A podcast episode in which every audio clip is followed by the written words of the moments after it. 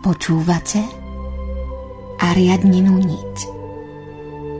Dobrodružstvo poznania. Spoznajme seba samých a spoznáme svet.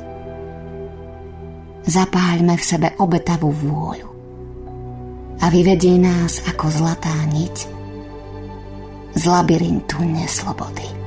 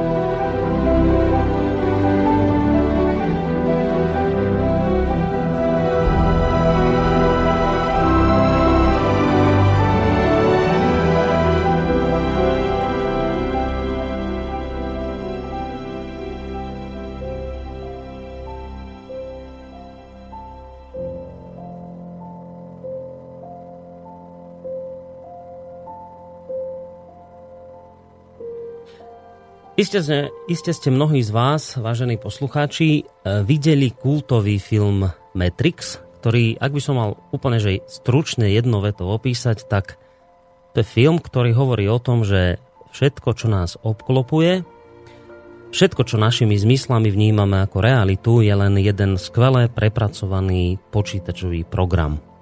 A že inými slovami nič, čo vlastnými očami vidíte, nič, čo vlastnými ušami počujete a nosom či hmatom cítite nie je naozaj skutočné, ale ide len o naprogramovanú fikciu, ktorú náš mozog samozrejme vyhodnocuje ako realitu.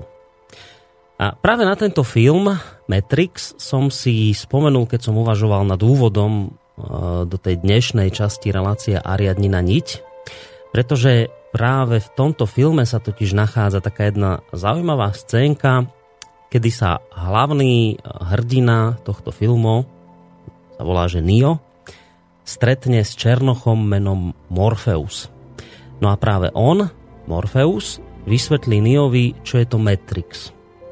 Že je to vlastne umelo vytvorený svet, umelo vytvorená realita, ktorú máme pred očami, aby sme nejakým spôsobom nepoznali pravdu.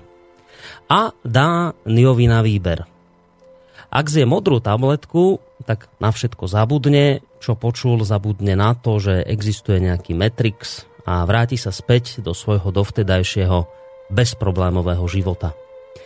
No, ale bola ešte druhá možnosť, že ak zje tú červenú, tak zostane naďalej v ríši divov a pochopí, ako hlboko siaha Matrix.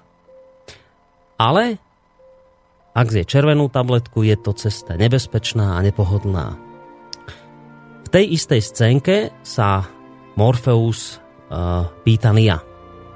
A veríš na osud? A Neo odpovedá, že nie. A prečo nie? No lebo ja sám chcem byť pánom svojho života, odpovedá Neo. Toľko vážení poslucháči k filmu Matrix. A, no a teraz, že asi sa tak pýtate, že že aký to má súvis, alebo ako to súvisí s tou našou dnešnou témou, to, čo som vám doteraz hovoril, prečo som si vybral vôbec tento film za úvod dnešnej relácie. No, Neo, hlavný hrdina filmu Matrix, dostal na výber. Buď ostane uh, nevedomý naďalej a do istej miery aj spokojný, lebo je to pohodlné, alebo má druhú možnosť, podstúpi náročnú cestu, ktorá ho oslobodí uh, tým, že sa stane vedomým. Že pochopí to, čo iným ostáva nejakým spôsobom ukryté. Filmový hrdina Neo dostal takúto možnosť výberu. Ale ako je to v reálnom svete? Ako je to v tom svete, ktorý žijeme my, tu? A teda nie v tom filmovom, ale v tom reálnom. Máme aj my rovnakú možnosť? Môžeme si aj my slobodne, slobodnou vôľou vybrať, aký život budeme žiť? Vyzerá to možno ako zdánlivo jednoduchá otázka, ale odpoveď už taká jednoduchá zrejme nebude, zvlášť ak si uvedomíte to, o čom sme vlastne hovorili v predošlom dieli relácie Ariadnina niť. Spomínate si na to?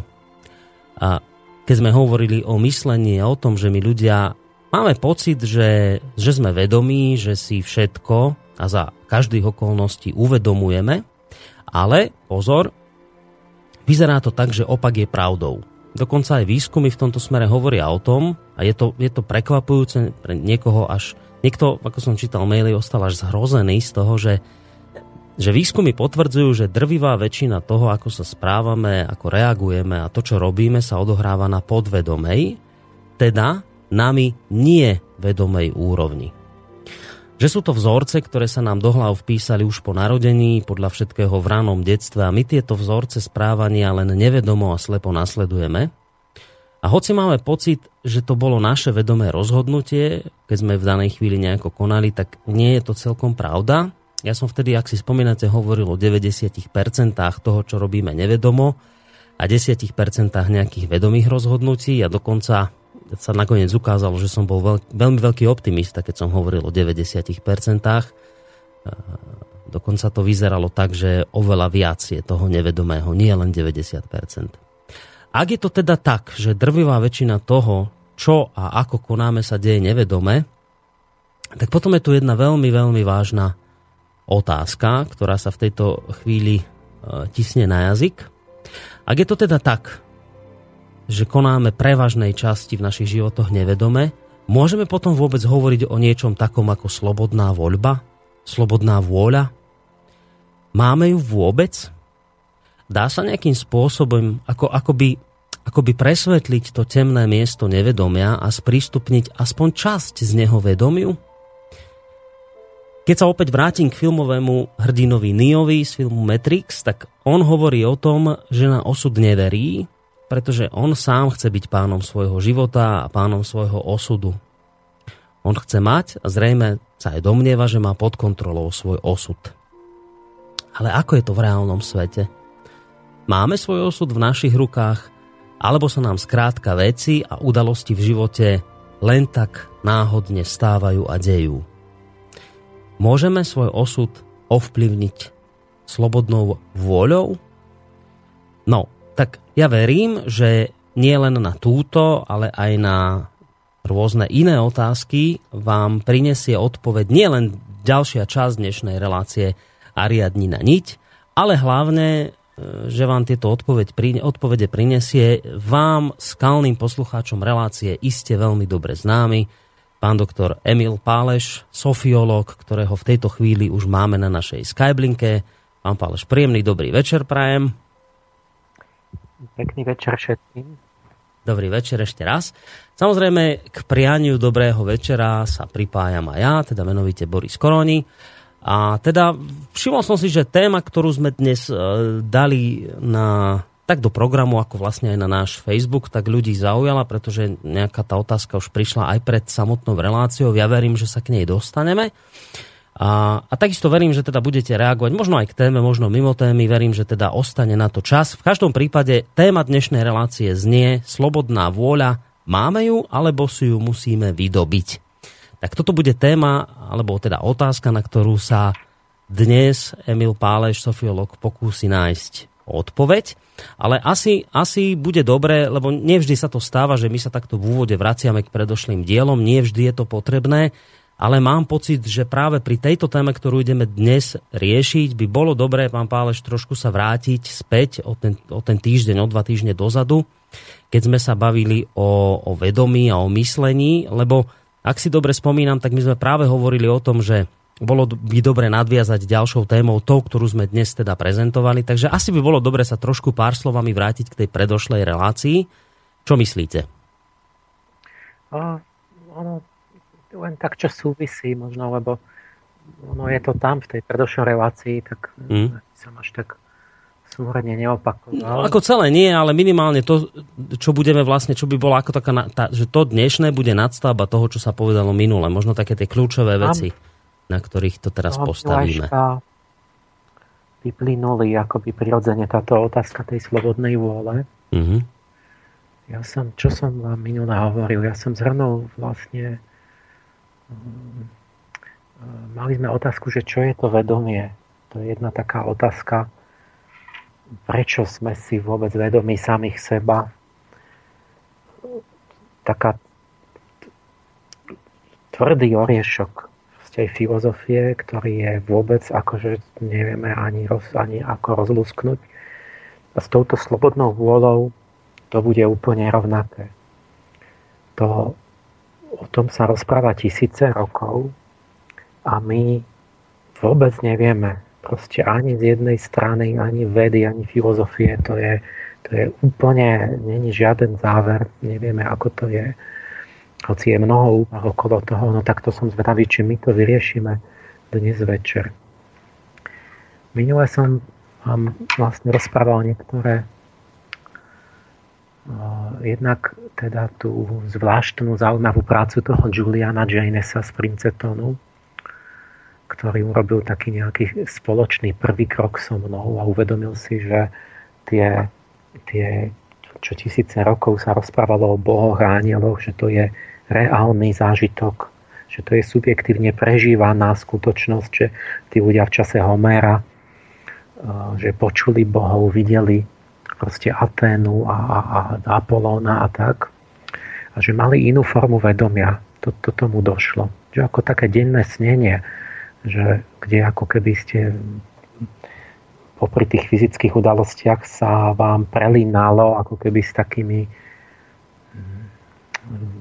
veľmi živo, že sa vám vz, akoby vznášajú proste iné bytosti, ako keby tam boli dve reality, ako keď dva filmy do seba ako keby pre, prekriete. A niektoré tie moderné úvahy psychologické a tam vlastne sme minule videli, že tam nám vyplynula vlastne tá otázka tak prirodzene, že ak je to teda s tou slobodnou vôľou, pretože ten, ten predošlý stav vedomia, ten vyzeral taký, že tí ľudia boli ako keby také automaty, také bábky tých bohov. Ten Janes mal tú teóriu, že ako to vzniká, že to vlastne vzniká iba vnútri mozgu, že tá práva hemisféra rozpráva k ľavej hemisfére a že vlastne tá, tá potom, že tak vznikajú tie zjavenia, ako keby, ktoré ale sa premietajú vonkajšie, do vonkajších zmyslov, čiže vy vidíte a počujete zvonku, ako keby to boli normálne postavy. A, ale teda, že tam nebolo to, čo v tom najúžšom zmysle voláme vedomím. A teraz sme hovorili veľa príkladov, že čo vlastne je toto vedomie, že keď si položíte tú otázku, že definujte to, tak tak tam máme, tak vlastne zistíme, že nevieme. Ale to, čo ten Janes nazval vedomím, to je niečo ako taký, taký voľný priestor, kde ako keby som mohol si sám seba uvedomiť a uvažovať a rozhodovať sa že toto vlastne oni nemali. Že tamto išlo jedno za druhým, ako keby následovali tie svoje vnúknutia vnútorné bez nejakého takého priestoru na nejakú sebareflexiu alebo nejaké hm, zastavenie sa. A nadávali sme si potom aj rôzne tie, tie príklady tých takých znepokojujúcich pokusov, že, že pri rozdelení hemisfér, ako vlastne jedna nevie o druhej, alebo ako tie príklady na tú manipuláciu a programovanie vedomia, že vlastne Áno, to boli, človek o tom nevie. To boli tie príklady s červenými svetrami. Trikmi riadiť jeho, jeho, jeho konanie hmm. a, a akoby ho tak programovať a usmerňovať. On si myslí, že sa rozhoduje. A dal som dokonca taký príklad, ktorý vo súčasnosti, ktorý vyzerá starobilo, že to, čo bolo v tých niekdajších orákulách kedysi, že sa chodila pýtať na vôľu bohov a tam dávali znamenia, že aká bude budúcnosť. A, to, to v staroveku bolo tak vážne, že, že tí králi išli tam sa opýtať, mám viesť vojnu proti susednému kráľovstvu a tak. A že my sme to len ako prestali vnímať túto dimenziu, ona tu je stále. Mm-hmm. Som dal ten príklad toho, že ako sa intuitívne, symbolicky niekedy zjaví človeku niečo, čo je jeho budúci osud. A keď to, tým, že to neberie vážne, tak sa mu to stane o 10 ročia neskôr. A vlastne to bolo vlastne to bolo varovanie, bolo to znamenie. Áno, to ste hovorili ten príklad v závere relácie tých manželov, ktorí teda mali tú malú sovu, tak, ako, tak, takú hračku a a potom sa im strátila a vlastne e, bolo ako ich dieťa a nakoniec sa dieťa narodilo. A teda my, myslím, že my, my vlastne tým, že máme kultúru nastavenú tak, že sme extroverti, že mm. tieto veci ako neexistujú, Áno. tak oni vôbec neprestali menej existovať. Preto. Len my sme si ich prestali všímať, to je celá vec. Čiže my máme jednostrannú kultúru, my celú túto vrstvu skutočnosti ignorujeme, proste si ju nevšímame. Nič menej, tie osudy sa nám udejú. O to horšie. Mm-hmm. A, čiže ten starý Grek bol oveľa mudrejší, keď vedel, že niečo také je a keď, keď v tých orakulách niečo tam kuchtili a chceli zistiť, že čo ich čaká. Áno. Čiže tu, to, to nám tak prirodzene prešlo do toho, že medzi tým vedomím a tieto slobodnou vôľou je nejaká väzba a že ako to teda je? Čiže otázka, máme slobodnú vôľu? My máme intuíciu, tak, tak všeobecne rozšírenú intuíciu, že človek má pocit, že sa rozhoduje slobodne. Preto sa to tak bere, že to je jasné, to je samozrejme, lebo ja vnútorne mám pocit, že však mohol som si uh, urobiť to alebo to. Môžem no, si vybrať jahodovú no. zmrzlinu, musím aj vanilkovú. Áno. A mám obidve možnosti, ja si tak nejak tak, No mám túto. slobodnú voľbu, lebo keď stojím pred kryžovatkou, môžem si vybrať, či pôjdem doľava alebo doprava. No tak to je slobodná voľba, nie? No. Človek má pocit, keď sa pozera do seba, že si slobodne volí. No.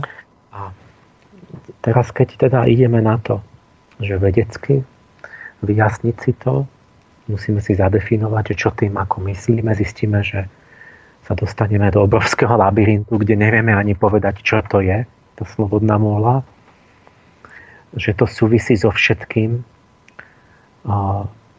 Ja som si tu zase pripravil, som myslel, že to bude nejaká polka relácie a vidím, že to mám pocit, že keď bude celá relácia, že som sa ani nič nedotkol, iba po povrchu. Ako vždy. Ako vždy. No ale nie, pri no. takýchto otázkach je to tak, že ona súvisí so všetkým. Uvidíme. A, teda nevieme definíciu, je to, je to otvorená otázka. Um, máme ale pocit, a toto existencialisti zdôraznili, ako Sartre, že to je niečo typické pre človeka, že zviera nemá tento problém, že sa trápi, jak sa má rozhodnúť. Tam ešte inštinkty idú, jak idú, tak idú. To sa mm. deje vlastne. A vlastne ten Janes hovoril, že to kedysi aj ľudia tak mali a že teraz, že sám sa rozhodnúť, že to je to typické pre človeka, že je vrhnutý do sveta a že on je odsudený sa rozhodovať. A byť odsúdený na slobodu a na zodpovednosť že my sa tým trápime, my, my to, že akože to ja musím sa rozhodnúť nejako. Toto je také niečo typicky ľudské. A teraz čo, čo to je tá sloboda? To sa dá toľkými z rôznych strán poňať, že vy môžete hovoriť o relatívnej a absolútnej slobode. Tá absolútna je, že si môžem robiť, čo chcem, tak to, to asi každý uzná, že to je, to je nezmysel, že tá sloboda má veľké ohraničenia že tu je strašne veľa vecí jednoducho daných, ktoré nie sú v našej moci. Povedzme, keby som chcel, že nech mi narastú krídla, že budem lietať, no tak nemám tú slobodu. Nie, nemôžem, proste už mi na, také telo som dostal, tým už je dané všeličo. Ale čiže sloboda je vždy nejaká relatívna. Keby ste si chceli nejakú absolútnu slobodu predstaviť, tak pri domyslení toho by ste narazili napríklad na taký problém, že keby sa splnilo všetko, čo ja chcem, eh, no a to mm. boli v móde všetky tie Silvová metóda a tie, tie programovanie podvedomia a toto celé 10 ročia bežali tie, tie kurzy, že, že keď si budete nejako sa sústredovať a si želať a proste predstavovať živo určité veci, všetko sa splní. Budem bohatý, budem to, budem mm. to, budem úspešný. Niekto boli kurzy, je to ľudia robili, ešte sa to určite robí. A ja som vždy na to hovoril, že no dobre, to samozrejme do nejakej miery funguje, že keď sa naladíte na niečo, pritiahnete tú vec, povedzme, že ste úspešní, tak sa javíte úspešní, tak zrazu tí, tí ľudia na to reagujú. Čiže taká asertivita, no ale predstavte si, že, by, že keď si každý bude želať opačné, že tak komu to ten Boh splní? Ktoré z toho sa splní? Nie? Tak, tak väčšine, keď, keď si ja budem želať, že že hm, ja, ja neviem, ja, ja, si budem ja želať, aby som Hej, aby bolo všetko natreté na bielo a niekto iný na čierno, tak je to problém. No to je jedno, že ja si budem želať, že ja budem vlastník, ja neviem čo, tatier. Uh-huh. No tak to znamená, že všetkým ostatným sa to nesplní na Zemi. Hej. Oni to želali zbytočne. Takže tá absolútna sloboda by narazila sama na seba, iba že by človek bol samojediný ako Boh. Uh-huh. Teraz môžete sa pýtať ďalší rozmer, že čo sa sloboda sa myslí, tá vonkajšia, či vnútorná, fyzická, či duševná. A tam je taký, že to sloboda je, že keď nesloboda je, keď mám, som vo vezení a mám na rukách reťaze, alebo je to e, nesloboda, čiže taká fyzická, alebo sociálna, že je cenzúra, že je tu nejaká, povedzme, doktrína spoločenská, alebo, alebo to je duševná nejaká sloboda, že, od, od vnútorných strachov, od, od, od pocitov, od, od nutkaní. Čiže my máme rôzne slobody, alebo biologickú, alebo, alebo akú. No a tam je taký, taký jednoduchý protiklad, keď si predstavíte Američana a Inda, tak vlastne tak vám vystane, že ako je to chápané ako taký protipol, že pre Američana sloboda je možnosť fyzicky návonok robiť čím viac veci, čo, čiže uspokojiť svoje želania. A pre takého nejakého indického jogína alebo mnícha je sloboda vnútorná. Mm-hmm. Je to sloboda od tých želaní. Ja som slobodný, ten budista, keď som sa zbavil konečne všetkých želaní. Akože presný opak toho, čo chce ten Američan. Presný opak. Američan chce naplniť čím viac želaní a myslím, že tým je vtedy slobodnejší. A ten, ten budista mu povie, že ty si, ja som slobodný tým, že nemám želania, lebo ty, ty čím viac máš želaní, tým viac si vlastne neslobodný. A no to Američan si povie, však ty nemôžeš nič robiť. Sa musíš zrieknúť všetkých želaní. A ten budista mu môže povedať, no a vidíš, a ja som šťastný a ty sa trápiš a stresuješ a vlastne si stále v mhm. nejakom konflikte a si nešťastný, tak, tak vlastne čo, čo je to, o čo ide? O ten vnútorný pokoj alebo o to, že si návonok mohol strašne veľa vecí akože mať a, a si zažiť a tak.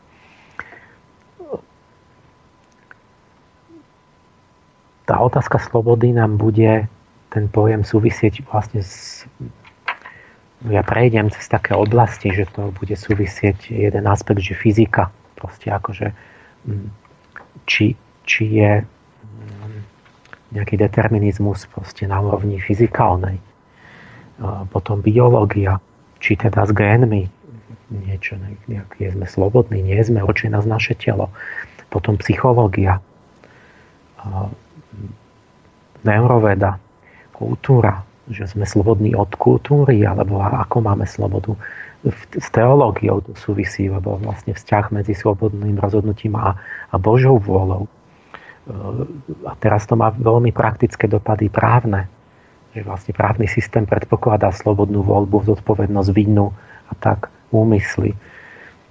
Až po politiku. je to zapletené aj až do politiky, kde, kde zistíte takú vec, že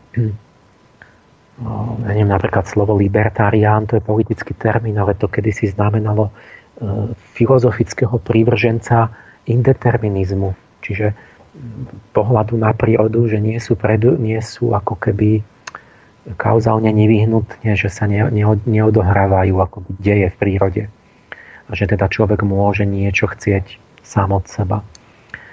Alebo keď si vezmeme tú vec, že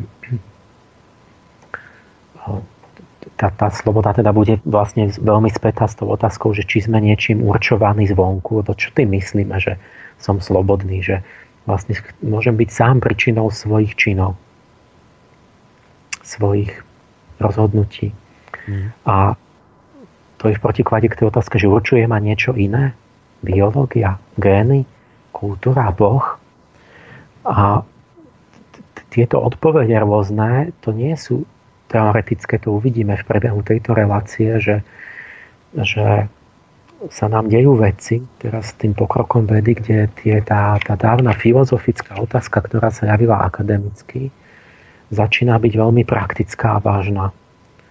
Že to sa musí vyriešiť jednoducho kvôli tomu, lebo od toho závisí, že či zomre 20 miliónov ľudí, alebo či pôjdu do nejakého gulagu, alebo čo. Čo budeme robiť správnym systémom. Hmm. sa to celkom vážne, proste sú návrhy, ako meniť to a tak.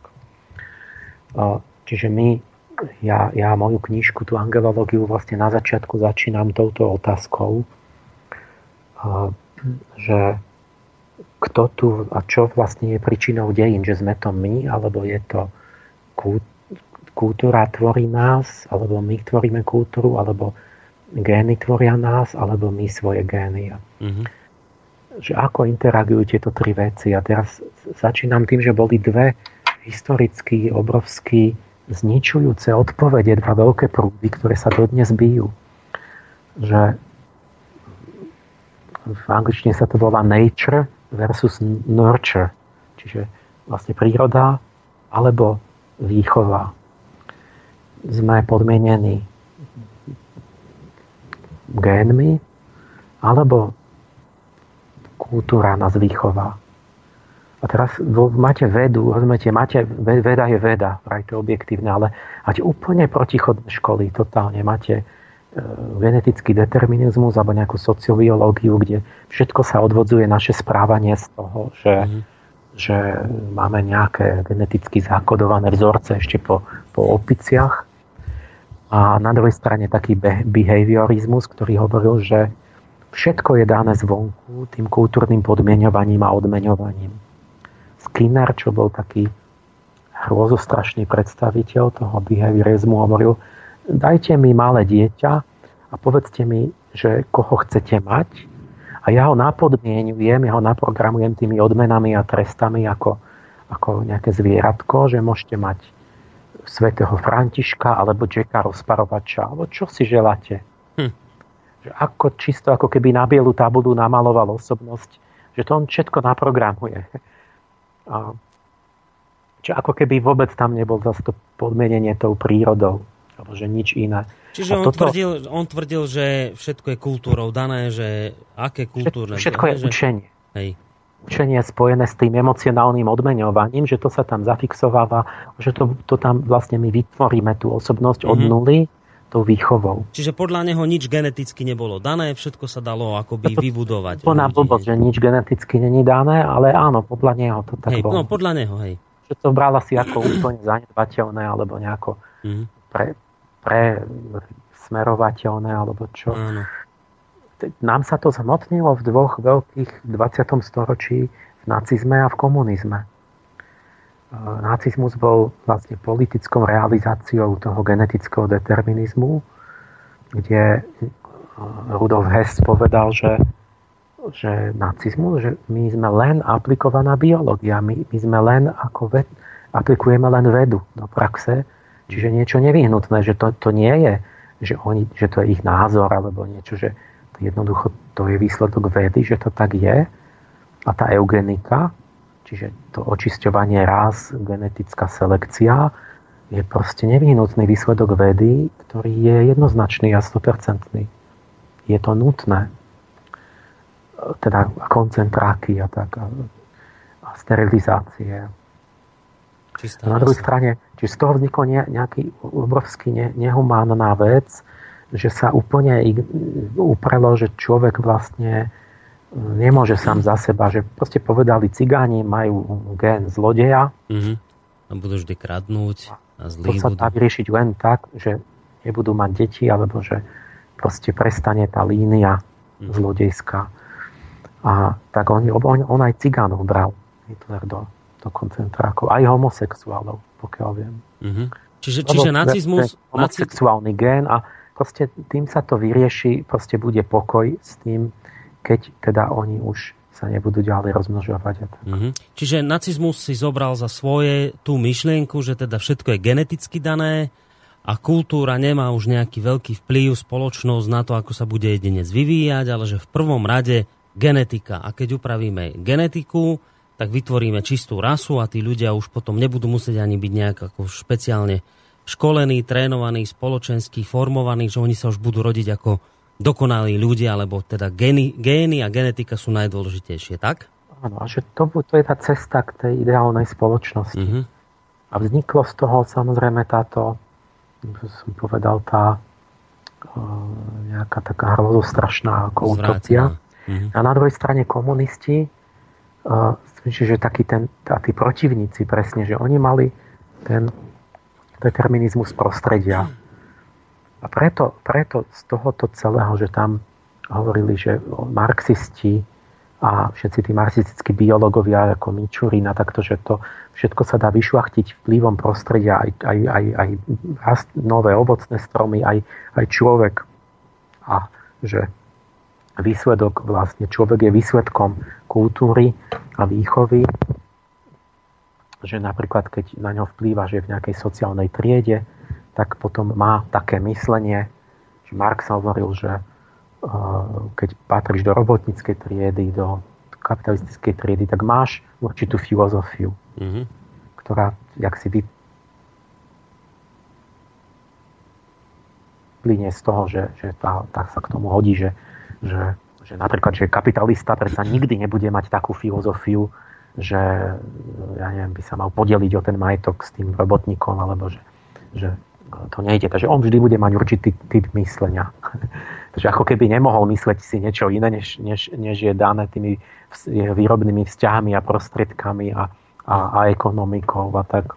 Uh-huh. A, ale z tohoto komunistom proste z tých vecí ich úvah vyplynulo, že vlastne vytvoria šťastnú spoločnosť tak, že budú od narodenia vychovávať človeka, ho formovať tými školeniami uh-huh. a v tom kolektíve a preto oni pôvodne bolo rozhodnuté, že sa zruší rodina a že sa všetky deti dajú preč od rodičov.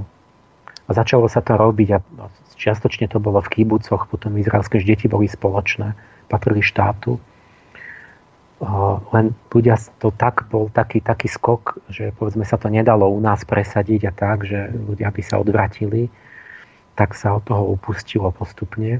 Mm. Ale sa to snažilo stále, že do pionierské tábory a, a je v kolektíve a že tam sa ten socialistický človek vyformuje a on už bude mať tie nové návyky, nové, nové presvedčenia a bude už harmonicky sformovaný do tej pre tú mm-hmm. dobrú spoločnosť a to bude potom tá dobrá spoločnosť ideálna. Jasné. Čiže opak toho, toho nacizmu, že nie je že genetika, ale naopak, že, že nie že cigán sa rodí ako zlodej, nie, my práve naopak cigánov budeme integrovať a z nich vychováme slušných ľudí, lebo spoločnosť ich prerobí. Hej? Že oni to práve takto poňali, že, že, že nie genetika určuje to, aký človek bude, nebudeme šľachtiť genetiku, ale my sa zameráme naopak na to vonkajšie prostredie, ktoré bude človeka formovať, lebo že to je rozhodujúce. Že. Čurinovský, že by toho, že keby tých cigánov vytrhli z toho rodinného prostredia, že už by sa im neodovzdávali návyky, Áno. takže by to vlastne aj opravilo tie gény, že by tam proste nastali v nich mutácie, jak, jak tým ovocnom stromčeku, ktorý proste by vyšlachtili na, uh-huh. na nejaký proste kvalitnejší. Ale to, to len príklad, že jak je toto zapletené vlastne až do politiky. Dodnes to stále zaznieva, že keď medzi lavičiarmi a pravičiarmi, že keď niečo je, že je niečo dedičná vlastnosť, tak to zaváňa pravicovo a lavičiari sa na tom račia až uškrňajú. A naopak e, lavicové tie prúdy politické, tak tie všetko dávajú na prostredie. Že keď niekto ukradol, to pretože ho utlačala spoločnosť, keď homosexuáli majú depresie, a páchajú samovraždy, to pretože to spôsobili tí druhí okolo nich. A, tak, a z toho vyplývajú všetky tie politické akcie, že treba urobiť pozitívnu diskrimináciu a, a tak ďalej. Že keď Černoši majú nižšie IQ, to je preto, že ich strčili do tých get a preto im treba dať akože mm-hmm. a tak ďalej. Čiže to, to, to, sú, to sú všetko v podstate v pozadí neuvedomelé akože úplne praktických zápasov politických tieto filozofické myšlienky. Čiže ja tak prejdem také, také, ja neviem, kde začnem. Oidipom. Ako si predstavovali slobodnú vôľu Gréci. Napríklad také, také náhľady. Viete, poznáte ten, ten mýtus o Oidipovi. A takých je veľa v tom Grécku, že on jeho rodičia, keď sa narodil, tak mal, dostali veždbu od toho vešca, že on zabije otca a ožení sa s vlastnou matkou. A neviem čo ešte, tak, tak aby tomu predišli, tak ho dali nejakému, chceli, že ho dať zabiť alebo niečo. To, to, to, to je často tento motív, že, že chcú sa vyhnúť väždbe, niečo robia a týmto práve spôsobí, alebo nejaký pastier ho nezabil, ho vychoval, on potom vyrastá v nejakom susednom kráľovstve, až dospeje, tak potom nevie, ide do toho, do svojej domoviny, stretne svojho otca, nevie, kto to je, zabije ho mhm. a, a tam zostane tá vdova kráľovná, jeho matka, on zase o tom nevie, tak sa s ňou ožení. Čiže keby nič nerobili, tak by sa to nenaplnilo, ale že bohovia s tým všetkým rátajú, tak oni to ešte zarátané aj to, že ako sa bránime voči tomu osudu, že to vlastne už ten, tá prozreteľnosť mm-hmm. vrátala do toho, že čo, áno, a to bude súčasť toho, že aj vďaka našim vlastným rozhodnutiam uh-huh. a vďaka našej snahe sa tomu vyhnúť, sa to práve stane. A tam sú niekde sudičky, tri lunárne bytosti, že jedna rozpriada to vreteno osudu a druhá, druhá uh, už neviem, tam akoby tkajú a tretia to prestriháva, že akoby uh, taký obraz tam je, že jedna jedna akoby zberá to, jak, jak keď pradete z, tej, z, tej, z toho kúdela, druhá nejak zapredá tú niť a tretia potom akoby to striha, to je ako keby, že také nejaké ukončenie osudu alebo zhmotnenie. Čiže zvláštne, nie? že oni, akoby to je úplný fatalizmus, že Gréci verili, že to človek hoci čo robí, tak sa nevyhne. Hmm. No áno, to zároveň, ste hovorili aj v tej minulej relácii, že oni... Zároveň v Platónovi máte v tom dialogu e, nejakom ako popisuje, že jeden bol v klinickej smrti, nejaký R, ktorý rozprával, čo videl. A teraz popisuje tam lúku, tú lúku, kde sú tie duše po smrti, kde prichádzajú a kde si kde tam stoja nejaké bytosti duchovné a je tam kopa losov a tam vyhlasia a je tam koleso osudu ktoré má sedem tých akoby planetárnych proste tých, tých kruhov, že sa to tam točí a teraz tie duše si tam vyberajú tie svoje osudy. No, čiže Platón tam má, že oni si to vybrali. Mm-hmm. A potom, či akoby je tam taká, také, také spojenie, že tak vybrali si to, alebo nie. A, a vybrali a potom sa im to stane. Čiže my, je tu nejaká taká dialektia medzi osudom a medzi tým, že my nejakú, máme nejakú slobodnú voľbu, ale zároveň je tu nejaký osud. V indickej joge máte podobný akoby ten koncept, že jak je to, máme karmu, ktorá sa musí neminutne naplniť, alebo sa môžeme jej vyhnúť. No a tam je to tak, že máme tri druhy karmy z hľadiska časového rozdelenia. A tie sa volajú, že agami karma, agami sančita a prarabdha.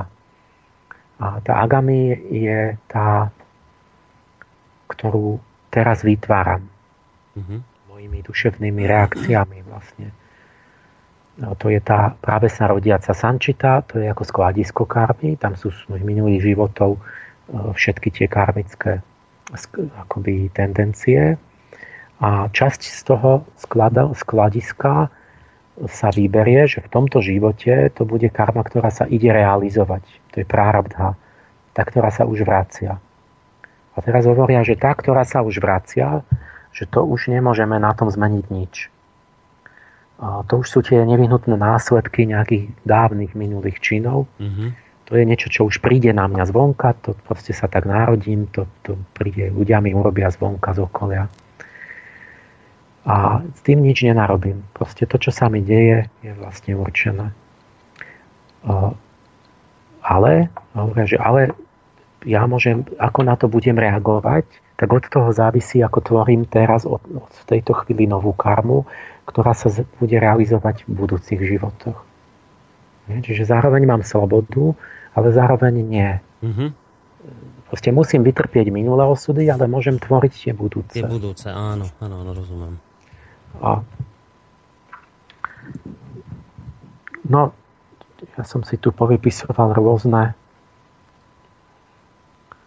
také aj z minulosti príkladíky.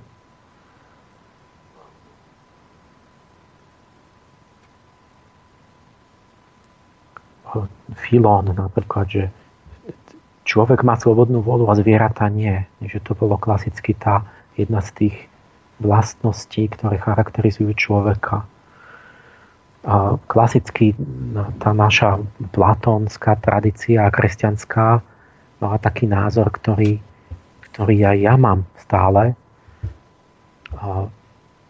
lebo sa mi zdá taký najlepší, že vlastne človek má slobodnú vôľu. Že ako Platón, čo, čo znamená? Oni to, oni to brali tak jednoducho, praktická taká filozofia, taká, taká čo sa dá robiť naozaj. Že proste Platón hovorí, to, to je, keď racio dominuje púdom. Že máme tú duchovnú časť, máme tú zvieraciu, proste tú nejakú emocionálnu, nižšie veci v sebe, to tam je, ale že tá racionalita môže toto riadiť, keď chce, keď vie, keď tomu nepodláhne.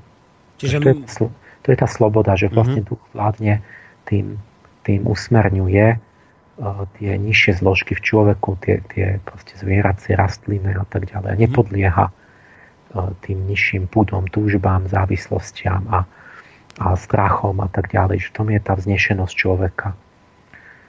A takto to išlo ďalej vlastne aj uh, Akvinsky, že, to je vlastne, že podobne, že vlastne máme nejakú, nejakú ducha alebo duš, duchovnú dušu, proste tú, tú ľudskú, ktorá má intelekt, ktorá vie si rozvážiť, proste pochopiť, rozhodnúť sa. Hovorí, že tam je ten aniel, vlastne, ktorý, ale, ale aj ten, ten diabol, ten zlý aniel, ale že aniel iba našepkáva vlastne tej duši, dáva jej možnosť a človek e, tú vôľu môže nakloniť sa k jednému alebo k druhému, k dobrému a zlému. A má naozaj tú možnosť. A preto je zodpovedný že, že má túto slobodnú vôľu vnútri sa rozhodovať a preto je za to zodpovedný, preto môže byť, byť preto môžeme hovoriť o hriechu, keď sa rozhodne pre niečo zlé. Mm-hmm.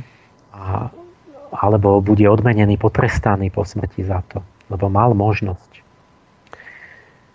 A, v islame tiež je to, že vlastne Mohamed stále zdôrazňuje, že, že teda môžeme hrešiť a môžeme sa dať odovzdať Bohu. Ale je tam tiež taká dialektika, že veľmi silné e, tie koncepcie o tom kizmete, že je tu osuda, že není jasné, že v čom je tá sloboda, že je to, je to ona určite je, aj v islame, ale, ale čo keď to môže byť aj tak, že len sa odovzdám, že teda príjmem tú vôľu Božiu. Mm-hmm alebo že mám len nejaký obmedzený priestor. Hej, že sú tam hranice. Keď o všetkom nerozhodujeme, aké veľké to je, čo všetko môžeme. Takisto aj v tom kresťanstve tam proste, že mám slobodnú vôľu sa rozhodnúť v podstate pre dobré a zlé vnútri tie podnety, ktoré ale sú tam dávané tými dvomi anielmi, dobrým a zlým. Čiže nie, že ho pre hoci, čo ja sa rozhodujem medzi niečím a niečím, čo mi je dané a, a niektoré veci vôbec nemôžem, že keď si poviete, že Jahve e, má nejaký cieľ dejín, že, že proste svetové dejiny dospejú do nejakého cieľu, to on už na začiatku určil, tak my nemáme, že my sa rozhodneme, že to pôjde inám. Mm-hmm, čiže aj tam sú hranice, jasné. To není taká, jak dnes, že my keď budeme chcieť, tak ja neviem čo. No nie, to Boh dal nejaký plán dejín, dejiny spásy a človek v tom nejako sa tak rozhoduje, že buď sa vyvinie na toho plne takého správneho človeka alebo nejakého pokriveného, keď ide za tými, za tými diabolskými impulzami ale vlastne si vyberá medzi nejakými konkrétnymi vecami, ktoré sú dané. Mm. No začnem takou oblasťou a vlastne tými jednoduchšími, že vzťah, že slobodná na vôľa k, met- k teológii, metafyzike. No ja, ja len zhrniem to, čo ste po... Ani nie, že zhrniem, ja len sa spýtam na základe toho, čo ste doteraz povedali. To znamená, že ani nejaké náboženské prúdy, ani filozofické smery nám jednoducho nevedia dať odpoveď na, na otázku, čo je to vlastne slobodná vôľa, lebo ukazuje sa, že my sme akoby vždy aj pri tom slobodnom rozhodovaní čím si ohraničení. Dobre to chápem? No, no nie, že oni všetky tie smery dávali odpovede. Ste mali povedať, je to takto.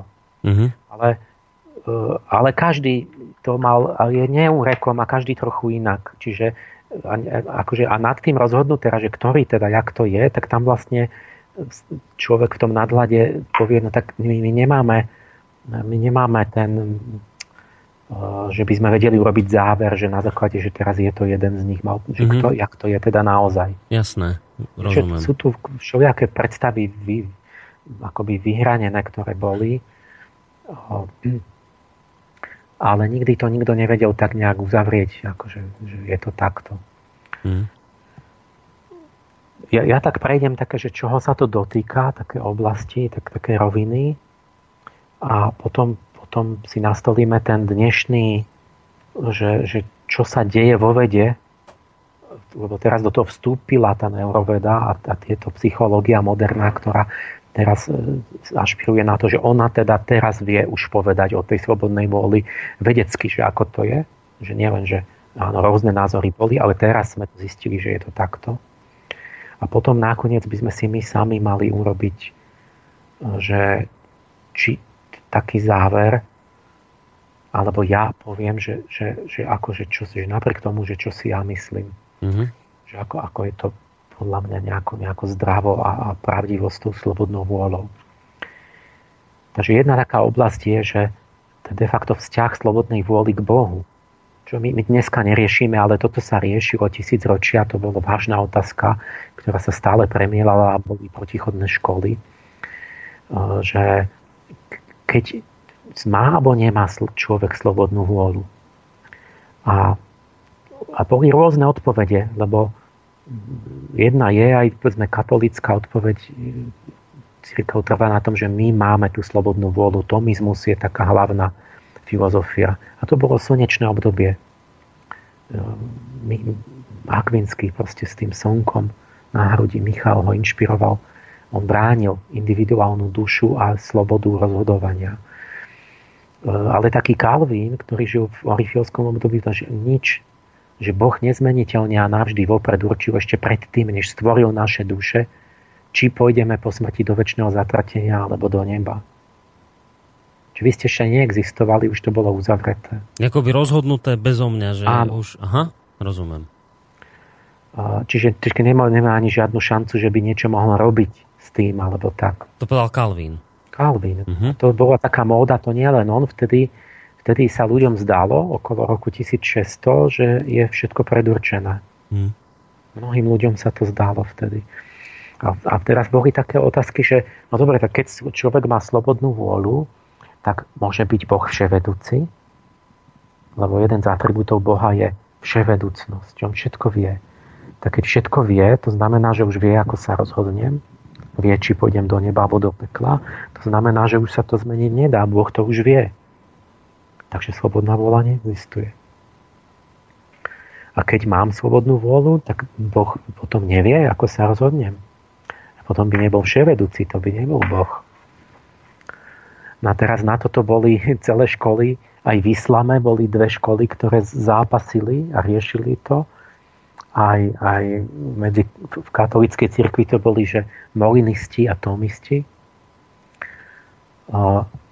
Na to boli všelijaké sofistikované cvičenia, duchovné, filozofické, že ten Boh vlastne je mimo čas, že sa pozerá na čas, tak ako dnes v modernej fyzike, že povieme, že čas je štvrtý rozmer, my zistujeme fyzikálnymi pokusmi, že vlastne čas nejde len tak za sebou, ale že budúcnosť môže zasiahnuť do minulosti, že to ako keby to existovalo, nie, ale iba veľmi tie, tie super krátke zlomky tých, tých, toho času a že, že vlastne je to také, že to nevieme ani pochopiť a že ten Boh teda vidí budúcnosť, minulosť a prítomnosť, ako keď sa dívate na krajinu, kde niekto ide po nejakej cestičke, ten jeden človečik a on vidí len tú svoju cestu a nevidí, čo je za desiatimi horami. Mm-hmm. Boh sa díva z hora a vidí vlastne začiatok aj koniec tej cesty. A že takto nejako, že on aj vie a aj teda sa ten človek rozhodne slobodne a aj on, on, on to môže čo ten Boh vedieť. A, no toto, to, to, ja to nebudem tu, lebo to sú také také tie, tie brilantné diskusie scholastické, jak s tými anielmi na špičke ihly. Ale to je celá jedna akoby taká oblasť. Ďalšia oblasť potom z tých súvislostí je fyzika. Proste tá, tá prírodná fyzik, fyzik veda, no, je to zdánlivo, ale to súvisí, že teda či tie fyzikálne systémy, že či vlastne sú predurčené deterministicky, alebo je náhoda. A môže sa, môže sa ešte vás trošku prerušiť, teda keď sme boli pri tom náboženstve, čiže, čiže keď, ste spomínali katolícku církev, tak dodnes to teda nemá vyriešené, že, že či má človek slobodnú voľbu, alebo nemá. Ešte stále tam sú tie dva smery také, že, že teda jedni no, tvrdia áno, druhý nie, alebo sa to nejako utriaslo vplyvom rokov? Katolíci majú vždy v zásade, že máme slobodnú vôľu, ale, ale v rámci toho potom zase sú ďalšie jemnosti, že boli školy, jak to zlučiť s tou vševedúcnosťou. Jak presne, že napríklad totiž Augustín, jeden z prvých, ktorý o tomto písal v 4. storočí, tak on povedal, áno, máme slobodnú vôľu, mm-hmm. ale je tam ako keby, že povedal, že je tam tzv. predchádzajúca milosť Božia. A to je čo? grácia preveniens, že ako keby e, že Boh ako keby začal, že nám dá akoby vyleje na dušu nejakú takú prvotnú milosť a ktorá podnieti tú dušu k tomu, že, že príjme Boha, že bude potom spasená. Že to, že to, nejak to tam tak mal, že to nie je len, že človek sa rozhodne, nerozhodne, ale že akoby od Boha vyšiel ten impuls. A tým pádom potom od, od, na to nadvezovali rôzne, že si to rôzne vykladali, že vlastne to znamená, že keď teda niekoho Boh neomilostí tým, že mu, mu vleje tú vieru, tak on bude neveriaci. Mm-hmm. A potom bude zatratený čiže to boli také, že ne, tam je veľa možností, že ako presne sa to také nuancy odohráva a to, to potom každý rozvíjal inak vlastne.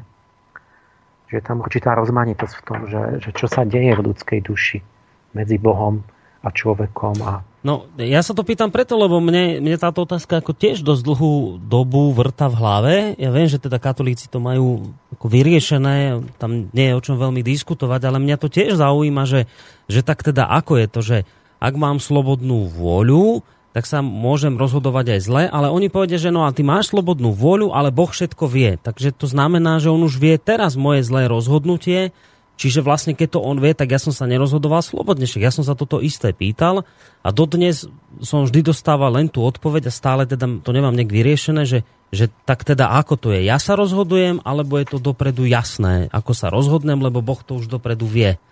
A, a vravím, že, že z týchto kruhov mi vždy zaznieva otázka, ty máš slobodnú voľbu, ale Boh vie všetko už, ako to dopadne. A, a, a to je pre mňa ako myš máš, nerozumiem tomu. Uh, No toto riešili tí tomisti a molinisti, dali trošku odlišné otázky, ale to je tak subtilná, hovorím, skolastická Že, mm. ja to, že to by sme tu ani nestihli, ale ja, ja to ani neviem teraz zopakovať. Hej.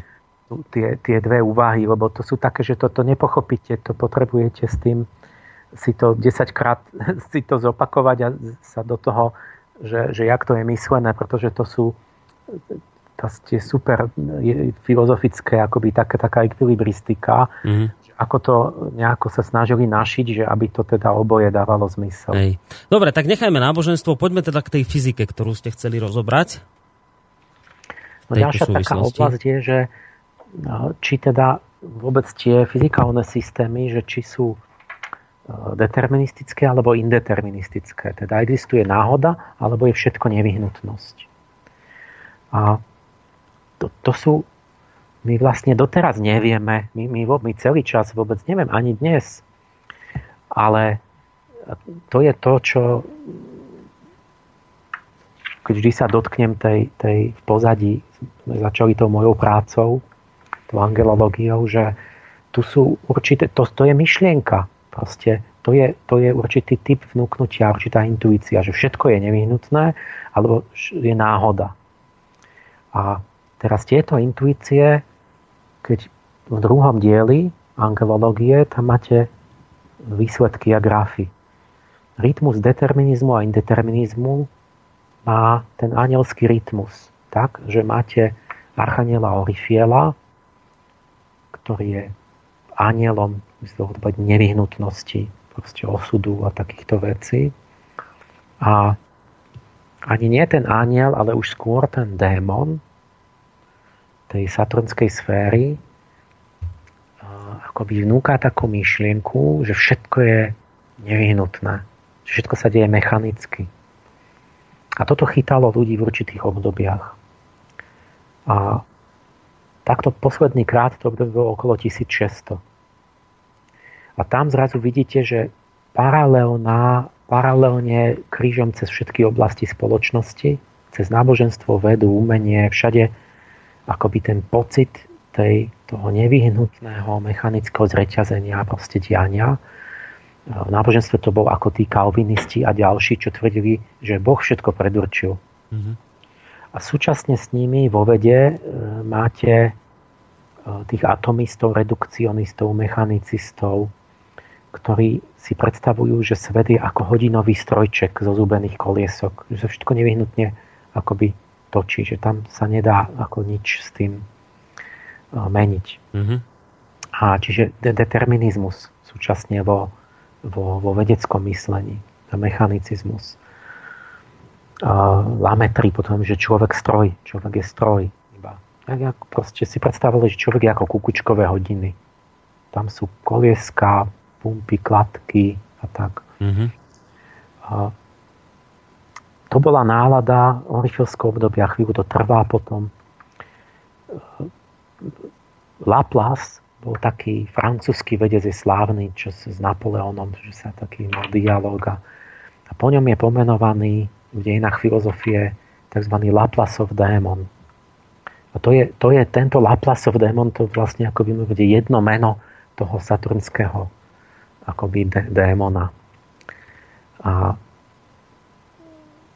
ja pretože možno mám niečo proste po, v povahe, že toho Saturna poznám, to ja som sa s týmto Laplasovým démonom mladosti stretol osobne. Môžem to tak povedať, že, že v učebnici filozofii to máte ako teoretickú myšlienku, že teda Laplasa napadlo, eh, on bol prírodovedec ako vymyslel vlastne teóriu vzniku slnečnej sústavy a tak. Že čo keby bola nejaká taká bytosť, ten, ten daimon, ktorý by e, poznal, mal by, bol by vševedúci, čiže poznal by e, všetky fyzikálne stavy všetkých molekúl vo vesmíre e, v, nejakej, v nejakom, nejakom časovom okamihu a zároveň aj všetky zákony prírody. Mm-hmm tak by vlastne z tých fyzikálnych rovníc prírodovedných by mohol nevyhnutne vypočítať nevy, jednoznačne a nevyhnutne stav celého vesmíru v každom budúcom okamihu až do nekonečna. Lebo všetko sa musí riadiť zákonmi fyziky A keď poznám tie vstupné údaje, že mám rýchlosť, hmotnosť, hybnosť, ja neviem čo, tých, tých všetkých atómov, tak proste keby, a keby som to vedel spočítať, to je už taká, to je technický detail, že, e, že by som to nestihol, ale že vlastne by to ten, ten, tá inteligencia takáto, ktorá by to poznala, by nevyhnutne vedela, že ako sa to pohne v ďalšej sekunde, v ďalšej hodine, mm-hmm. až milióny rokov dopredu. Áno. Čiže všetko je vlastne, keď si to uvedomíte, že síce my to nevieme vypočítať, lebo nemáme to úplné poznanie, ale aj tak je vlastne všetko úplne determinované minulosťou, navždy nevyhnutne nezmeniteľne. A beží to ako vesmír, je ako hodinový strojček z tých ozúbených koliesok. To znamená, že slobodná vôľa tam nemá miesto a tak to nemá zmysel. To, to, to proste musí ísť tak, jak to musí ísť nevyhnutne. A toto je pre niekoho myšlienka, ktorá ho netrápi, nejaká teória. A za mnou prišiel tento démon osobne.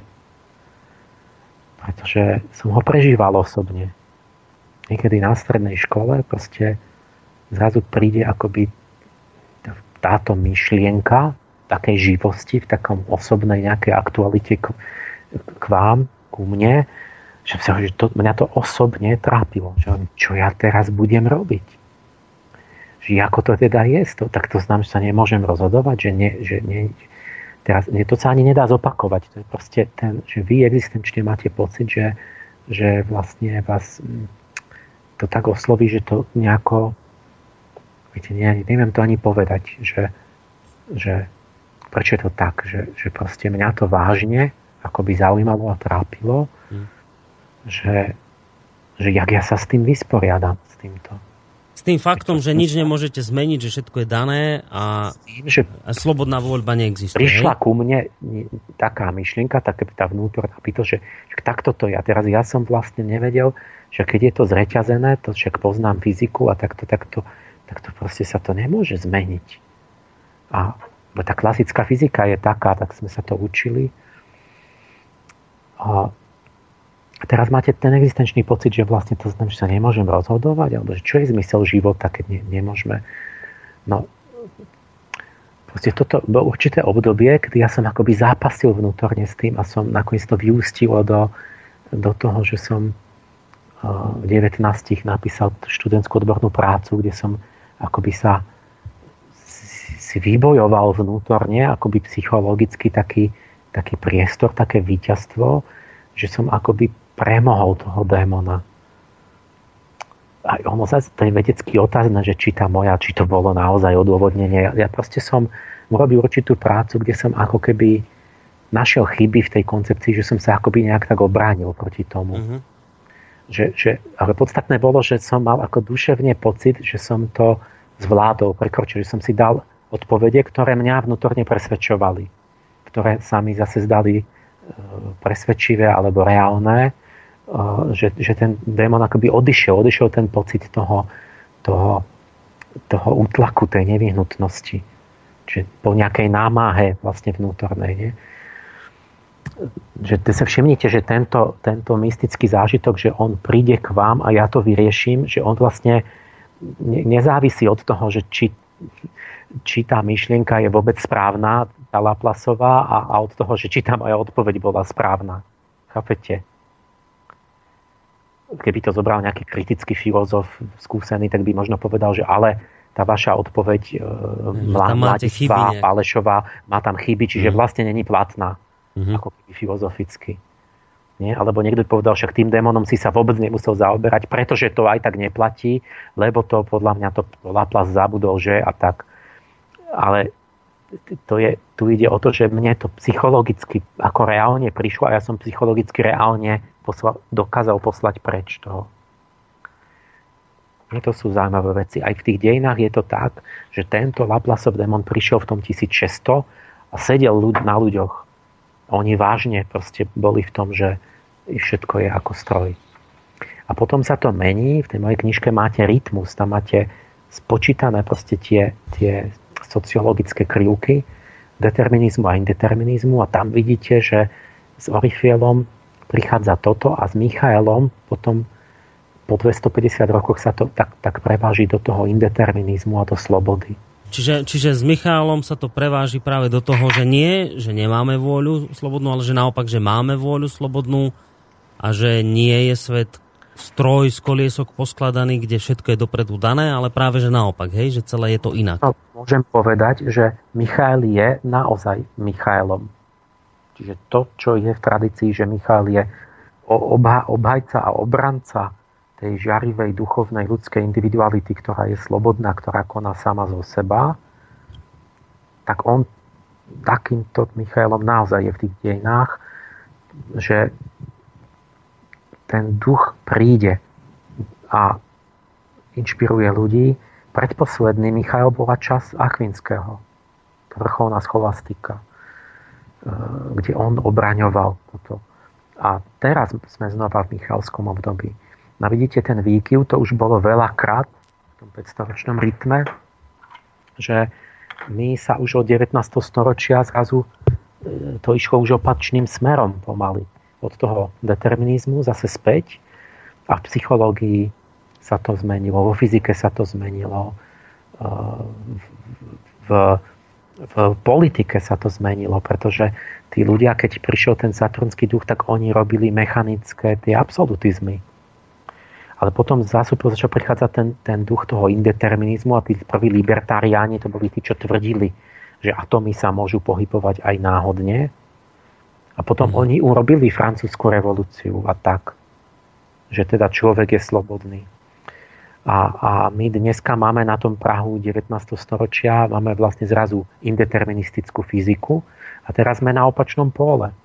Čiže my kvantová fyzika zahrnula náhodu do, do, do fyzikálneho sveta. Ten Heisenbergov princíp neurčitosti hovorí, že, že tam je stále akoby priestor um, náhody. Um, proste tak sa tam, tá, tá neurčitosť je, že to sa nedá vypočítať, že môže to byť tak aj tak. Mm-hmm. A aj my v skutočnosti nevieme, že či za tým zaznenie niečo vypočítateľné, že by sme išli úplne na ešte na nižšiu úroveň, niekde pod tie super struny a tam zistíte, že zase je to to, to zistíme zase za 200 rokov. Einstein ešte hovoril, že Boh nehrá, nehrá kocky, takže že, že to není možné. Ale, ale vlastne teraz je taká doba, že to je takto. Čiže kvantová fyzika sa k tomu obratila, v matematike teória chaosu, že vlastne ten efekt motýlých krídel, že tie, tie nekonečne malé zmeny môžu spôsobiť úplne iný smer celého systému, ako, ako pri počasí, že keby zamával motil v Číne, tak môže byť hurikán nad Amerikou. Mm-hmm. A tým pádom, ako keby tá teória chaosu s tou kvantovou fyzikou spolu e, dala možnosť znovu, že by mohli aj nejaké superjemné sily, napríklad Boh, alebo nejaká duch, duch zasahovať do tých fyzikálnych systémov tak, že sú indeterministické. Že, že ono vplyvne niečo len ja nejakú, nejakú kvadriliontinku ne, ne, nepredstaviteľne jemné niečo a celé, celý ten hmotný systém už nabere iný smer potom. Mm. Čiže vytvorilo to priestor, vo fyzike sa vytvoril priestor pre slobodu. Čiže, v našej dobe. ak to teda môžem zhrnúť, ako som to pochopil, ja čo ste povedali, že mali sme tu orifialské obdobie, kedysi dávno, keď všetko tak v náboženstve, ako aj vo vede, teda aj v spoločnosti, bolo nemenné, dané, O ničom sme nemohli rozhodovať, žiadna slobodná voľba neexistovala, vôľa teda tak v náboženstve to bolo dané tým, že Boh už dopredu všetko vedel, nič sa nedalo zmeniť, veda to isté tvrdila.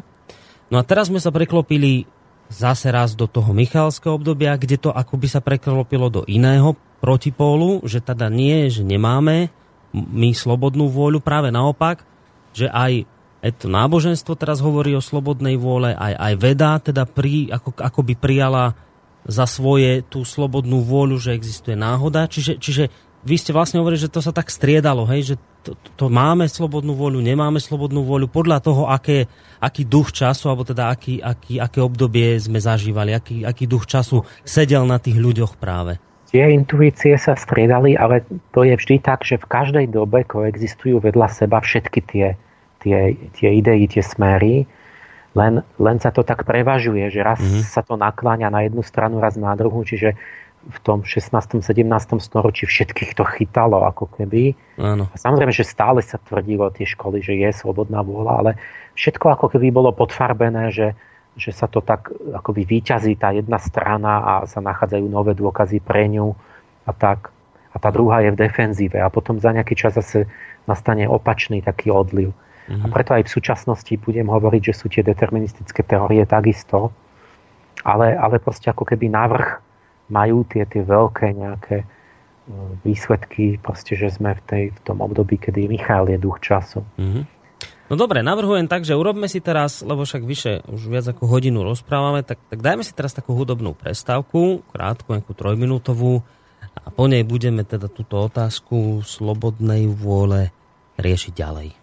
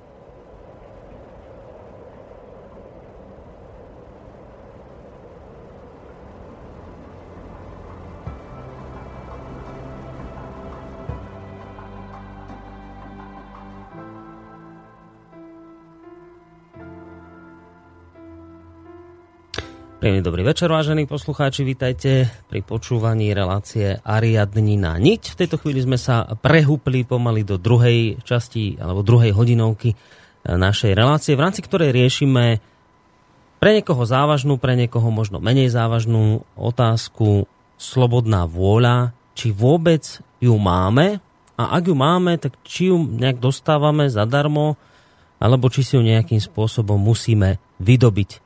A tak budeme pokračovať ďalej v tejto téme spolu s pánom doktorom Emilom Pálešom, sofiológom. Vy nám môžete maily písať na studiozavinač.slobodnyvysielac.sk Ako náhle pán Páleš ukončí túto tému, hneď sa dostaneme k vašim mailom. Takže poďme pokračovať ďalej, pán Páleš. Skončili sme teda pri tom, že v minulosti sa to tak prelievalo, nikdy to nebolo také ja, úplne jasné, jednoznačné, ale vždy tam akoby niečo prevažovalo. Mne to prípada tak ako pri niečo podobné ako pri ľudskej povahe, keď máte že sangvinik, cholerik, flegmatik, tak to tiež nie je čistý, vždy je tam toho viacej ako v kope, mm. ale vždy jedna z tých vecí akoby preváži, že tá je taká najhlavnejšia.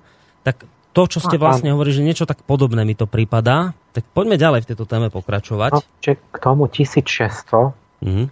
uh, pri dva, dve postavy, že Spinoza vtedy filozof veľký hovorí, že človek je slobodný asi ako kameň vyhodený, ktorý si myslí, že určuje, kam dopadne. je to už keď ho vyhodili, to už je už dáne kam dopadne a on, jak letí, si myslí, mm-hmm. že, že môže si to voliť. A Baltazar Gracián, jezuita, vtedy, tak ten mal také, ten má takú, takú knihu rád, že s, s, um, o svetské, umenie svetskej múdrosti.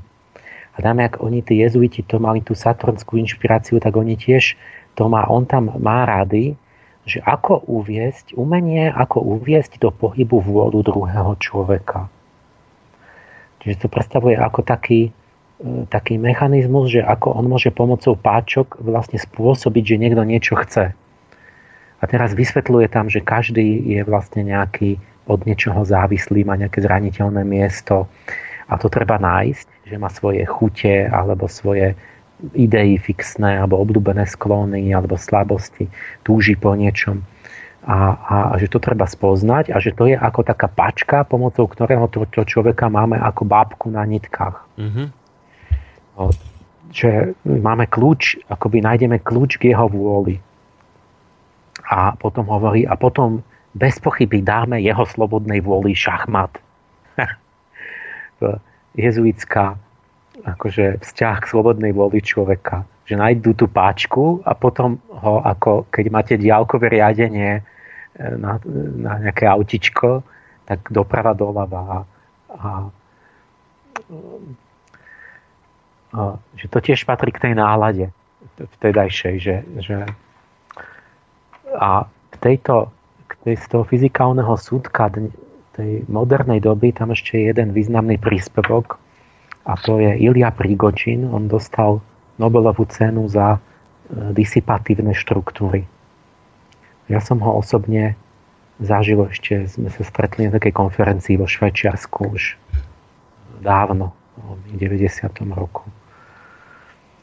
Tie disipatívne štruktúry, to je taká vec, že je to vlastne nejaký dynamický systém, energeticky otvorený, ktorý je samoorganizujúcou štruktúrou, ktorý dosiahne stacionárny stav.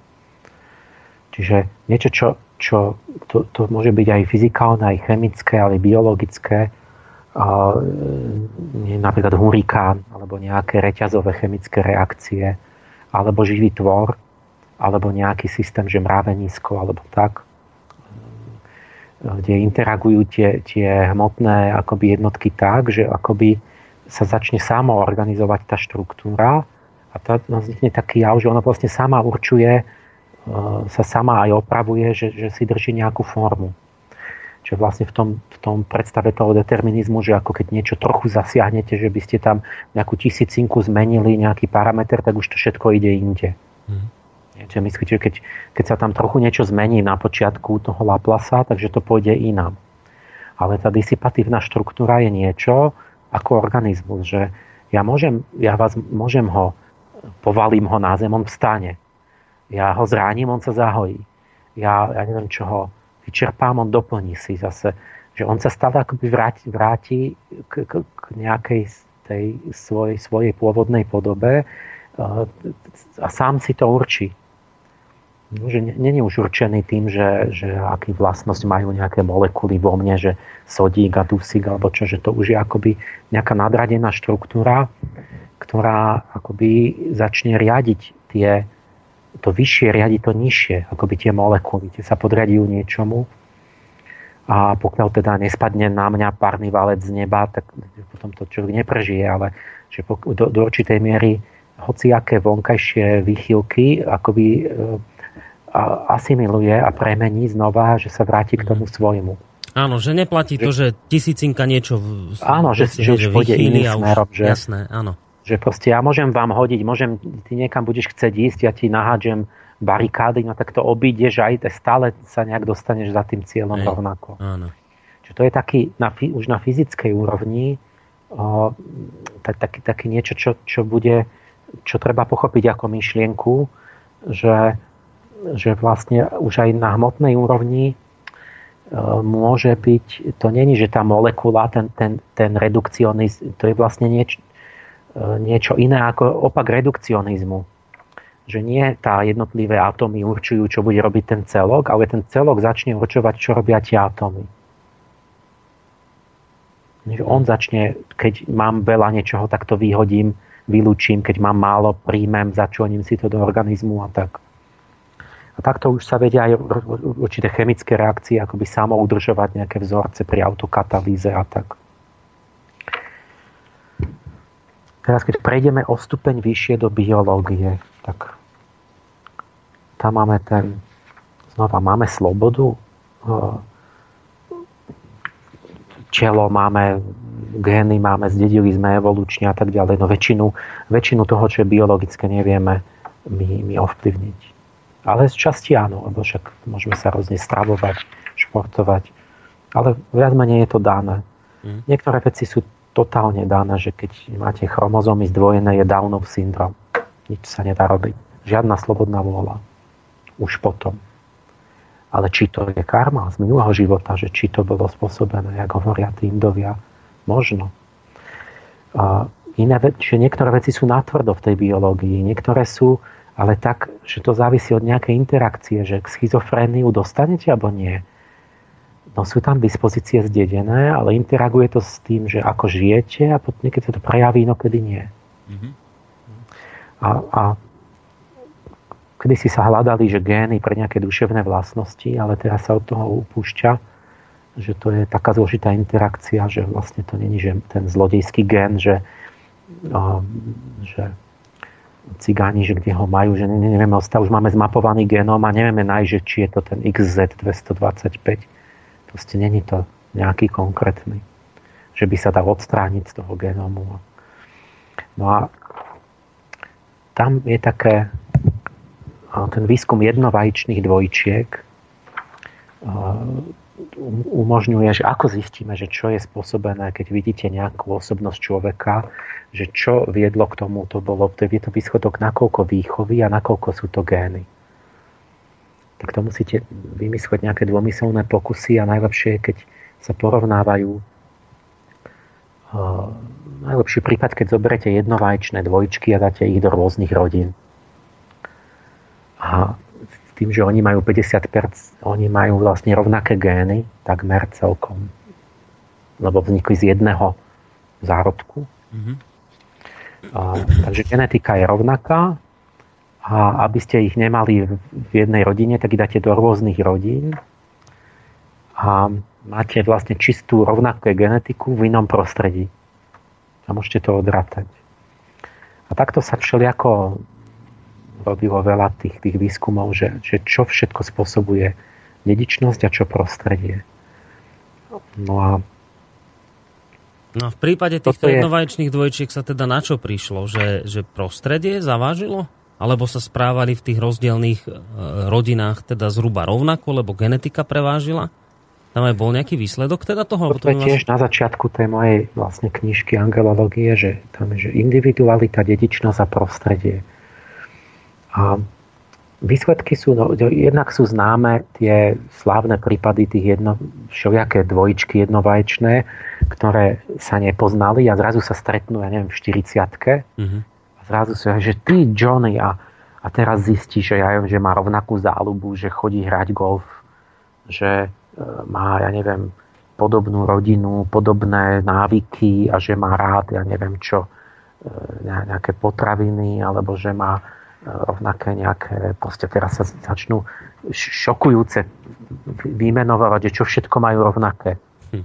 Je to, akože a, a z toho akože také, a niekedy to išlo až do také absurdné, že sa to nechce veriť, e, čo ilustruje, že teda ako keby tie gény, že aký to má veľký vplyv. Áno, že, že tam potom nie je nejaká slobodná vôľa zase, že tam ako keby boli veci isté dané, že proste že to bolo v tam tých príbehoch, že má ešte aj, aj meno céry, že dal rovnaké a takéto, čo, čo už sa mi až nechce veriť, ale tak hm. no. Tie výskumy potom ale ukazujú, že tam sa hádajú o tých percentách, ale stále to není jasné, pretože to všetko interaguje dokopy.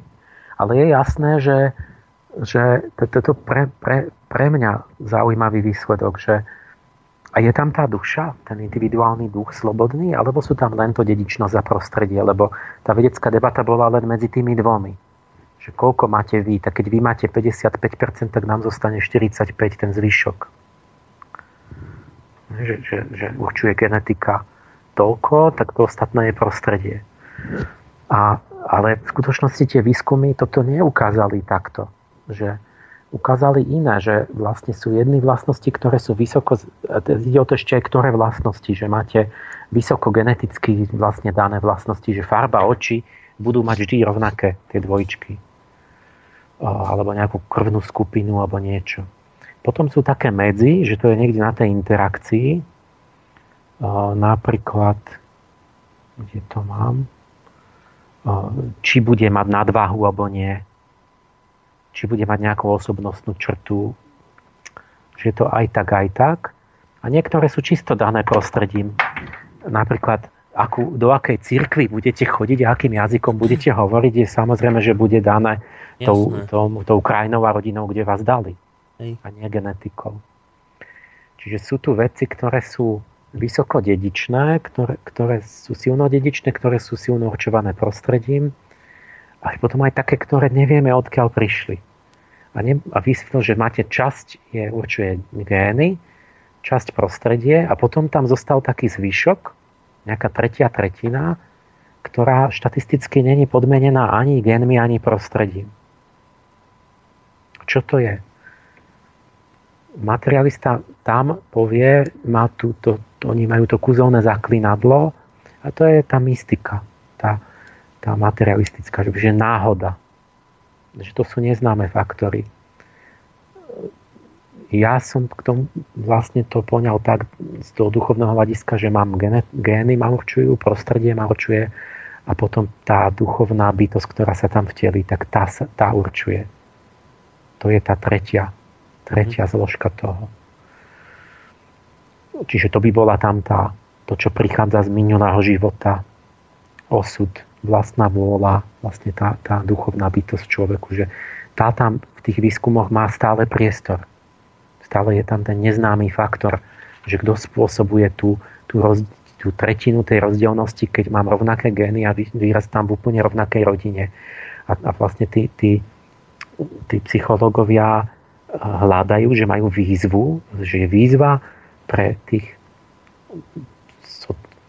psychológov, že zistiť, že ktoré sú to tie faktory, ktoré sú nerovnaké a určujú človeka, keď, keď vyrastie v tom istom prostredí s rovnakými génmi. A oni sa tým aj zaoberajú teraz nejak tí psychológovia? Či... Zaoberajú a nemôžu hm? na to prísť, tak berú to, že to je ako proste náhoda, náhoda alebo, uh-huh. alebo nie. A, ale, ale tam, je tá, a tam je niečo, to tajomstvo, že nejaká, že, že ja, ja môžem vyrastať v úplne rovnakej rodine, všetci sa rovnako správajú, aj rovnako vyzerám a predsa to, rovnaké udalosti zažijem. A predsa to jedno dieťa sa nechá osloviť nejakou udalosťou a to druhé nie. A si to nevšimne, zabudne na to. A niečo iného osloví. A už sa tá osobnosť vyvíja inak. Kto to je? No to, no, to, je, to je tá duchovná bytosť, ktorá vlastne má svoj plán, svoje ciele, svoje, svoje smerovanie, že ona si všíma a nechá sa, reaguje na iné veci, než ten jeho brat v tom istom prostredí s tými istými génmi. K tomu teraz pribudla ešte tá epigenetika. A to je zaujímavý moment a o tom sme mali celú reláciu. Áno. Že ešte to bolo nedávno, že to je proste ako stroj tie gény, že to proste produkuje človeka ako hodinový strojček a teraz už je to celkom opačne. Už aj to zmerali, že vlastne tie identické dvojičky, že okolo 50 že, že oni majú rovnaké gény, ale ten epigenom je iný a ten, ten je v interakcii s tým človekom samým, že podľa toho, čo robím, sa mení. Čiže tie gény sa aktivujú a deaktivujú podľa mňa, a podľa prostredia a podľa aj rozhodnutí mojich. Áno, tá epigenetika... A, a že v 50 už majú trojnásobný rozdielný ten epigenom, tie, mm. keď, keď začali uh, na začiatku, že už sú tam obrovské rozdiely. Uh-huh. Takže už aj samotné to DNK pracuje uh, úplne inak u mňa, než u môjho identického dvojčatia, keď už sme v zrelom veku. Jeden dostane rakovinu, druhý nie potom. Takže znova tu nastal ten, tá, ten, ten Michael, zapôsobil tak, že vlastne vyhnal ten determinizmus z genetiky, s ktorým ešte ja som bojoval. Proste to bol tiež taký, to je tiež ten démon, že vlastne som mal v mladosti pocit, že to je poslanie, že ja musím zápasiť s týmto, že ja napriek tomu, že veda tvrdí, že to je predurčené, tak to nemôže byť pravda. A teraz to máme všetko. Vidíme do toho pod mikroskopmi presne, ako sa to deje. A, no, a je to tá disipatívna štruktúra že vlastne telo ako celok si určuje, že čo budú gény robiť a nie gény určujú, že čo bude telo, aký bude výsledok. Mm-hmm. Nie? A o, oboj stranne. Nie? Tým pádom ale vzniká možnosť, že ja, ja, ako ja, ak teraz myslím ako moje, ten, ten bi- biologické ja, ako celok tela môjho si reguluje v svoj vlastný genóm už a už ma teda neovláda, aspoň nie naplno. Áno, vy vlastne hovoríte o tom, ak by som to mohol prakticky povedať, že, že, že otec bol alkoholik, starý otec alkoholik to a, a podľa genetiky tej, ktoré sa tvrdil, by mal byť aj syn, aj to môže mať v, gé, v génoch, ale nie je to dané, lebo že na základe najnovších objavov epigenetiky sme prišli na to, že ten syn si ten genóm, a ten gén môže akoby vypnúť. Že a, svojim správaním vie vypnúť... Ja budem chceť, vypnem ten gén na tak, Hej, čiže ho vypnem a nepôjdem v šlapajach mojich predkov.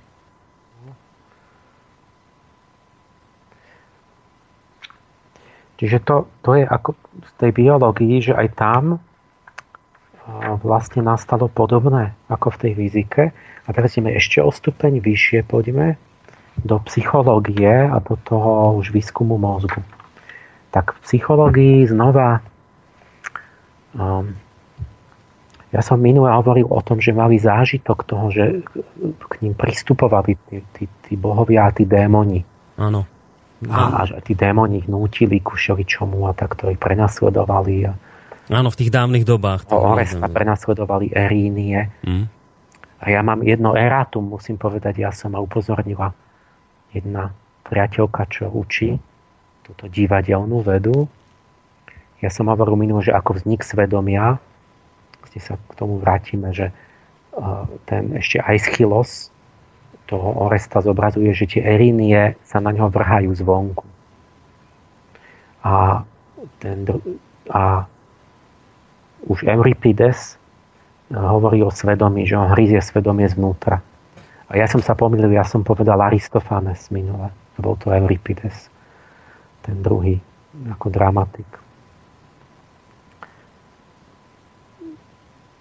No, no poďme na tú vyššiu. Teda. Tie, tí démoni v podstate dnes ako keby tam je vidno, že to, čo vonku normálne ako postavy zvonku sa vrhali na človeka, to v určitom postupne tam sa to zrkadlí v tom vývoji tej greckej drámy, že vošli dovnútra a majú podobu určitých myšlienok a tak. Áno. Čiže vlastne tá dnešná psychológia, keď skúma poruchy osobnosti a rozličné nutkavé stavy a psychózy a fóbie a tak, tak skúma tých démonov, to sú, to sú tie, tie veci, ktoré nazývali oni vtedy, že to je taký a taký e, nejaký démon, nejaká bytosť, tak to teraz to je nie iné.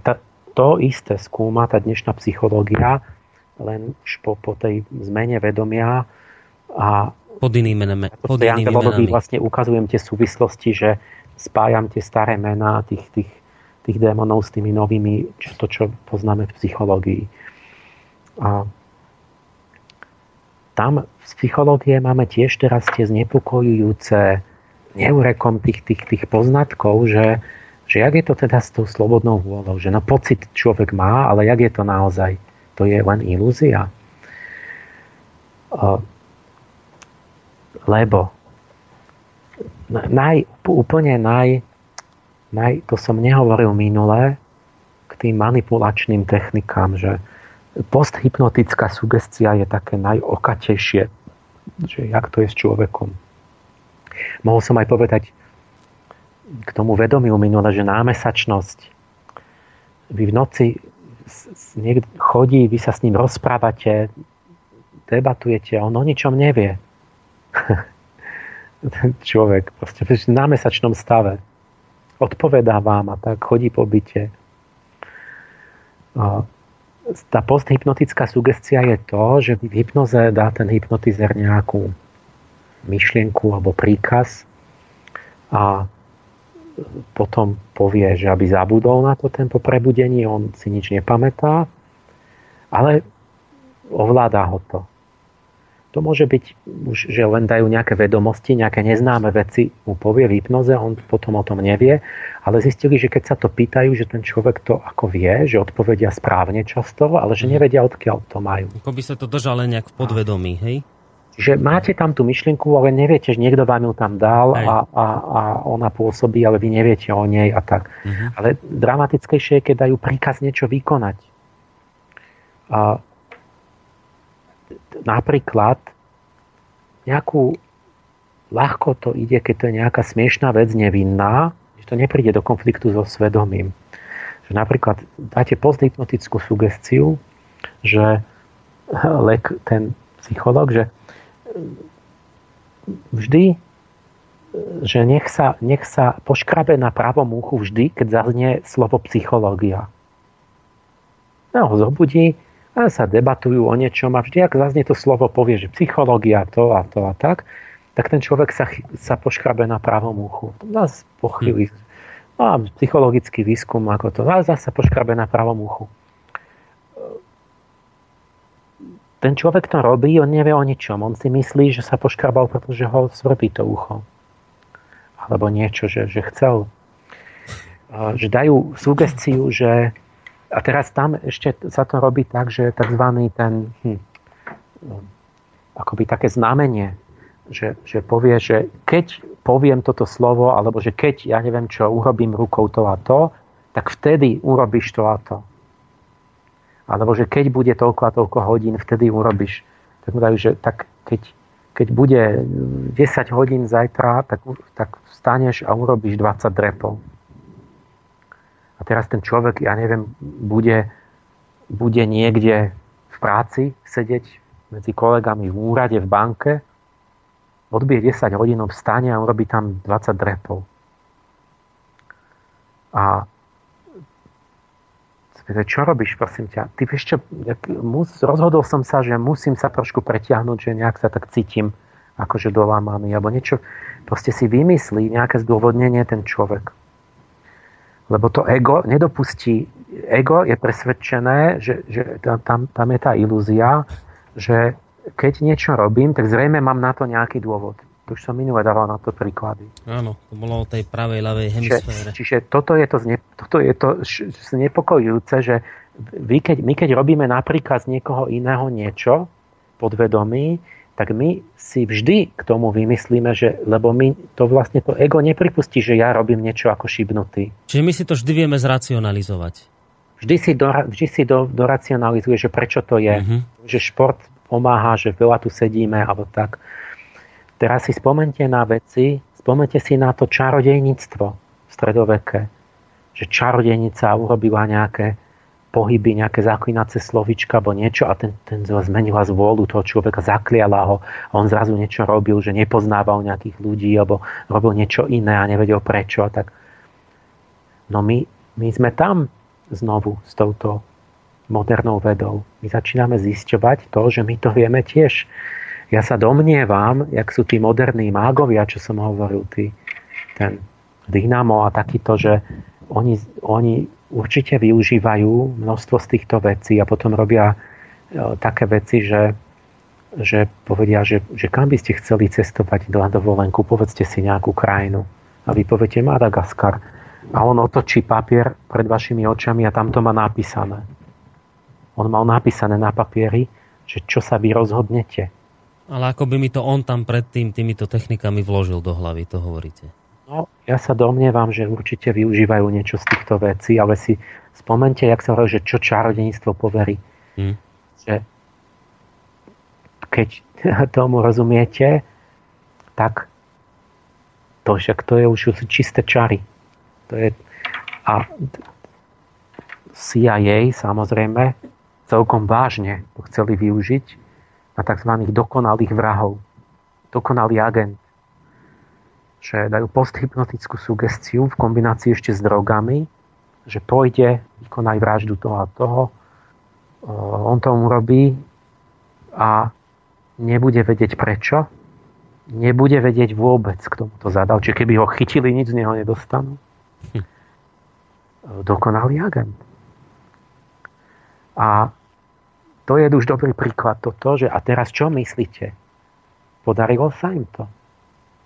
No, tak ak funguje to posthypnotické, ako ste to nazvali? Posthypnotické čo? Áno, a my pokusmi vieme, že no, tí ľudia to urobia. Tak ak vieme 100%... Niektorí kúzelníci robia toto, že mi niekto rozprával minule, že, že dal mu nejakú tú znamenie, že keď urobím niečo, tak vtedy vyskočíš a začneš vyháňať ľudí von z toho, z toho divadla, že ako horí, alebo že niečo uh-huh. hrozí. A, no, tak... Že ľudia sa...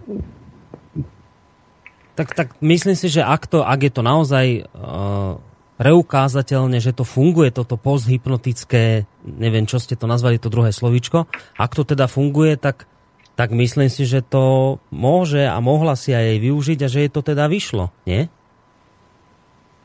Nie, toto si zapamätáte ten príklad, že, že to, to, to budeme potrebovať pre to riešenie. Nepodarilo sa im to. Myslím, že by sa im to podarilo, že myslím, že to závisí od toho, že, že keby som zobral niekoho, kto má taký charakter, tak by sa mi to asi podarilo, že by niekoho zabil na tú sugestiu. Mm-hmm. Ale keď zoberiem človeka so silným svedomím a oni s ním robili ešte aj drogy a tie všetké elektrické a takéto proste manipulovali s mozgom, tak nepodarilo sa im to, že by on to vykonal. Mm-hmm. Čiže, čiže svedomie je tam kľúčová vec? Že kto má... buď svedomie, alebo že celková štruktúra, že keď ten človek naozaj není vrah, že tam boli iné veci, ktoré im v tomto zabránili. Mm-hmm. Napriek tým sugestiám a tomu programovaniu vedomia. Čiže to pre, Nebolo to tak, že zoberiem, ja neviem čo, dobrého človeka a, a na, dám mu sugestiu, že zabiješ niekoho. Či, čiže vlastne vy ste preto vravili, že posthypnotická sugestia funguje len vtedy, keď dám človeku, akoby na 100% funguje len vtedy, keď mu dám nejakú e, jednoduchú úlohu, ktorá nie je v rozpore s jeho svedomím alebo s nejakým mentálnym nastavením. Vtedy mi viac menej urobí presne to, čo som povedal.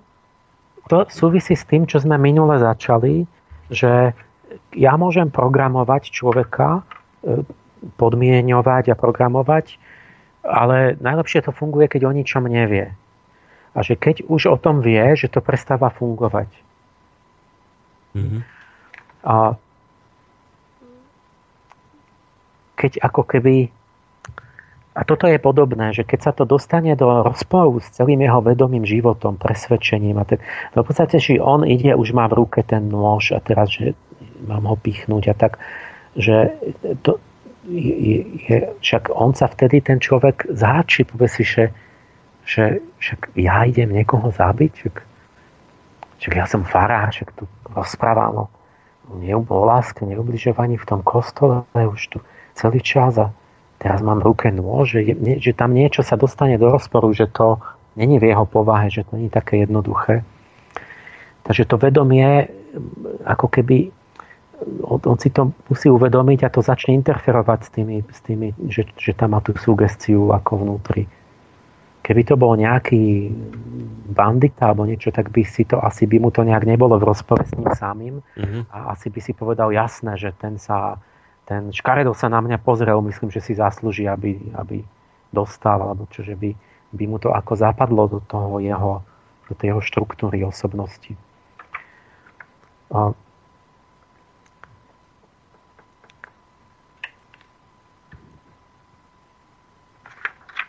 Ešte ostaneme v tej psychológii, či ideme inde ešte? Ideme rovno teraz na ten mozog. A to mm. sú také moderné pokusy, také jadro, celá taká séria, kde sa pokusili, lebo vznikla nová možnosť. V podstate od 80. rokov už EEG a teraz tá funkčná magnetická rezonancia pozorovať mozog v akcii naživo pri rozhodovaní. Tak začali skúmať e, procesy slobodnej vôle. A Benjamin Libet, 80.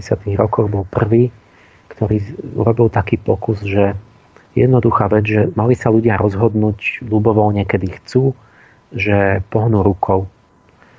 A pritom mali také rýchle hodinky, kde sa dívali a zisťovali, že kedy teda merali, že kedy to rozhodnutie sa rozhodli v akom okamihu a zároveň merali mozgové potenciály, že čo sa dialo v mozgu.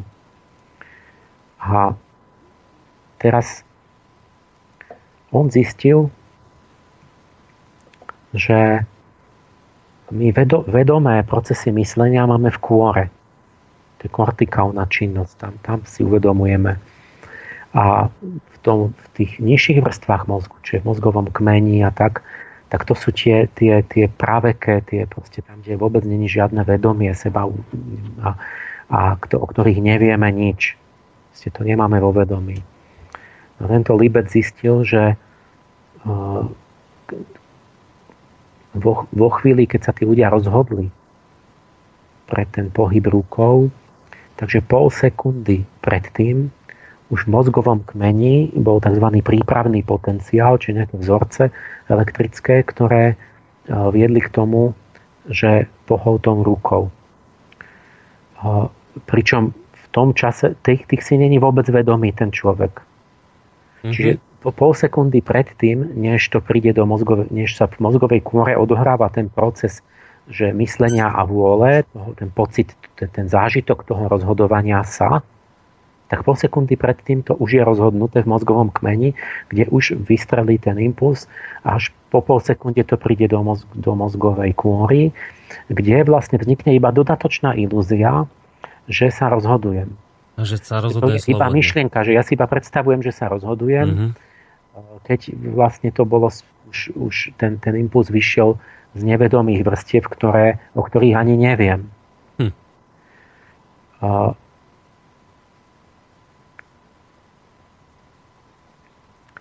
No a teraz toto časť vedcov interpretovala, že to je dôkaz, že nemáme žiadnu slobodnú vôľu. Že slobodná vôľa je ilúzia, ktorá vzniká až v tej vedomej kôre, kde keď ten, tie, tie nižšie vrstvy mozgu niečo rozhodnú, že bude mať impuls k, po, k pohnutiu ruky, takže mne iba, iba ako tak vznikne taký pocit, E, také myšlienky, že ja si dodatočne k tomu urobím tú myšlienku, že som sa, prečo som sa preto rozhodol. Hej, tak si to dodatočne zracionalizujem zase raz. Ja keď som bol začiatkom 90. rokov vo Viedni, bola konferencia, kde vystúpil jeden e, takýto e, doktor, hovorí, že, že dámy a páni, prepačte, ale je vedecky dokázané, že človek nemá žiadnu slobodnú vôľu Mrzí ma to, ale je to tak. Ale nie všetci to tak interpretovali, ani, ani ten Líbec samotný to takto ne, neurobil tento záver. Ale urobil iný záver, že no tak dobre v tom ten okamih toho, že pohnem rukou a tak príde impuls z dola a ja, ja potom mi to príde že, že my tam reagujeme na ten impuls nejaký, ktorý ne, nevieme odkiaľ prichádza, ale že vlastne tá slobodná vôľa je akoby v tej vyššej vrstve, e, ktorá potrebuje viac času a tá vysokourovňová aktivita, kde ja môžem odložiť akciu, môžem si premyslieť, prečo to idem urobiť, ako to idem urobiť, či to idem urobiť. Čiže on hovoril, že my, Libet povedal, že neiniciujeme síce naše akcie, mm-hmm. ale môžeme ich vedome vetovať. Čiže ten impuls príde, ja to už idem robiť, ale môžem si uvedomiť, že veď idem to urobiť a veď to není v súlade s mojim presvedčením, alebo nie je to správne, alebo Boh to nechce, alebo však to ubližím niekomu, alebo že to není rozumné. Mm. A môžem to zrušiť. Vlastne, že tá vyššia činnosť zruší tú nižšiu. Ne, ne, to nebudem robiť. Mm-hmm. Čiže, čiže vy... To zažívame, že mám nejaké púdenie, že, á, že mám chuť, že á, už, aj, joj, ale nemal by. Ja neviem, že príde vám že chuť na čoko, čokoládu, nie to príde niekde z dola, tak to vám preto ani neviete, odkiaľ nemôže to príde. A teraz už by to, keď, keď nie ste tak privedomí, tak to dáte si a tak, ale môže tam byť to, tá vedomá činnosť, že nie, ja musím chudnúť, ja nesmiem teraz jesť sladkosti a tak. A, a, a teraz to zaženiete, čiže vy to pošlete preč. Aké ten impuls vyšiel bez vášho vedomia. A toto bola tá Libetová odpoveď, že my môžeme vetovať tie, tie popudy, ktorých pôvod nepoznáme. Nuž, ale ďalší chytráci ešte sa to dalo skomplikovať viac? Lebo už to je len pocit, úplný že, začiatok. Že toto už nemá viac riešení. Ďalšie chytráci začali vymýšľať pokusy, že áno, že Libet hovorí, že to môžeme vetovať, ale odkiaľ príde ten impuls toho veta? Tiež z podvedomých vrstiev a dokazovali, že aj to, ten, ten, ten nápad, že chceš to ako vetovať, zrušiť tú činnosť, takže ani za ten nemôžeš. Lebo ten tiež je, vychádza z nejakého impulzu mm-hmm. z temna nejakého. A teraz boli niekoľko ďalších pokusov, že nejaký Pascal Leone to, v 90. rokoch to, to začali to zjemňovať, že dal, že nie, že pohnúť rukou, ale že rozhodnúť sa, že či pravou alebo ľavou. A teraz zistili, že keď je niekto pravák, tak 60% sa tak spontánne rozhodne právou pohnúť, niekedy ľavou. Ale keď magneticky ovplyvnili mozog, človek nevníma magnetické pole. Takže keď stimulovali magneticky, ja pravú hemisféru, že chceli, aby pohol ľavou rukou, tak začal hýbať v 80 oveľa častejšie ľavou rukou. Čiže oni magnetizmom rozhodovali, že ktorou rukou bude, že rozhodovali o tom, že ako mu prídu tá, tá chuť pohnúť jednou alebo druhou rukou. Hmm. Ale ten človek mal subjektívne pocit, že sa rozhoduje slobodne. Ďalší Daniel Wegner ešte to nejak ďalej do, dotiahli a tí využívali tzv tiež uzavreli, že je to ilúzia, slobodná vôľa. A to, toto nedávno je vlastne záujem, o to sa to volá tzv. priming. A to je niečo ako eh, vo, vopredná aktivácia mozgových dráh. Eh, niečo ako naladenie eh, nejakých dráh mozgu. A je to napríklad to, že vy vy necháte človeka sa rozhodovať alebo robiť nejakú úlohu, pri ktorej niečo v podstate sa dá tak alebo tak, ale vy ho predtým prednaladíte istým spôsobom, o ktorom on nemusí vedieť. Mm. Čiže, a môže to byť slovné, alebo nejaké, nejaké pocity, alebo činy. Napríklad, že boli také, že dali nejakú úlohu, mali študenti, alebo nejaká skupina, skupina osôb, že kde pracovali a jedni mali také, že tam mali veľa pozitívnych slov, že neviem čo, byť milý, byť slušný, byť a iní tam mali veľa negatívnych slov, že agresívny a neviem čo, drzý. A, a potom nastala situácia, ktorá vôbec ako s tým nesúvisela, že, že mali ísť za nejakým človekom, ktorý mali odovzdať nejaký spis, nejaký ten výsledok alebo čo a ten, ale nemohli, lebo ten človek sa bavil s niekým a ne, nevšímal si ich. A, a teraz a, teraz zrazu merali, že vlastne, jak boli predovplyvnení, že jak sa rozhodovali tí ľudia, že, že tí, čo mali, boli predovplyvnení tými slovičkami, čo tam zazneli, takými drzými, alebo čo tak tí prerušili. Povedali, prepačte, môžem, že, že musím niečo. Mm-hmm. A, a že tí, ktorí boli tými druhými, tak tí čakali. Hm. Čiže, ale a smiešná vec tvrdili, že, že a to zase, ale si všimnite, že ne, nevie o tom ten človek, že, že je, niekde tam je a zrazu príde nejaká neznáma osoba tam po chodbe a nech sa ponáhla. Prosím vás, môžete mi podržať tú šálku čaju, strčí do ruky vám a niečo odbehne. Hej. Akože cudzí nesúvisí s vami a teraz potom merajú niečo, čo, čo vôbec neviete o tom, že to súvisí že sa potom pýtajú, že, že aký bol ten človek podľa vás ako, ako človek, že milý alebo antipatický. A, a, a teraz sme zamerali, že, že keď im strčil do ruky studený čaj, tak po, začali hovoriť akože hromadne štatisticky, že bol taký neprístupný, asi chladný a tak. A keď im strčil teplý čaj do ruky, takže bol kamarátsky a milý že posunú vám proste váš úsudok, vaše vnímanie, e, vaše, ešte, alebo pochopiteľné to je veľmi dobré na tom, že keď poviem, poviem, že doktor, takto, že keď máte niečo prečítať alebo rozumieť nejakému slovu, povedzme, že by to bolo slovo, slovo sestrička, vo význame zdravotnej sestry. A tak toto, nejak tak zavnímate, alebo prečítate, alebo rozumiete, ale keď predtým zaznelo slovo doktor, tak oveľa rýchlejšie alebo viac v tom význame prídete na ten význam, že zdravotná sestra. Čiže vy tam sa ja proste poviete, zaznie slovo doktor, sa predaktivujú nejaké celé tie semantické súvislosti mm-hmm. a potom vy povedzme aj dokážete prečítať alebo vnímať alebo pochopiť nejaké slovo rýchlejšie alebo v nejakom smere, že, že dostane to iný význam. Čiže keď niečo urobia nevedome nejakú vec pred, nie, pred niečím, nejakým vašim činom, tak ten váš čin je tým podmienený. Áno, ovplyvnený, jasné, rozumiem. No, čiže oni, mm-hmm. ale si takú smiešnú vec, že ten, ten, ten čaj teplý, že spôsobil úsudok, že je milší ten človek. Hm. Lebo niekde je tam celá tá semantická sieť, že teplo, milý človek a tak. A, čiže nejaká asociácia vlastne blbá, iracionálna, ale môžem to spôsobiť, ten účinok. Hm zase, ale keď už by to vedeli, že toto, no tak to by asi ťažko.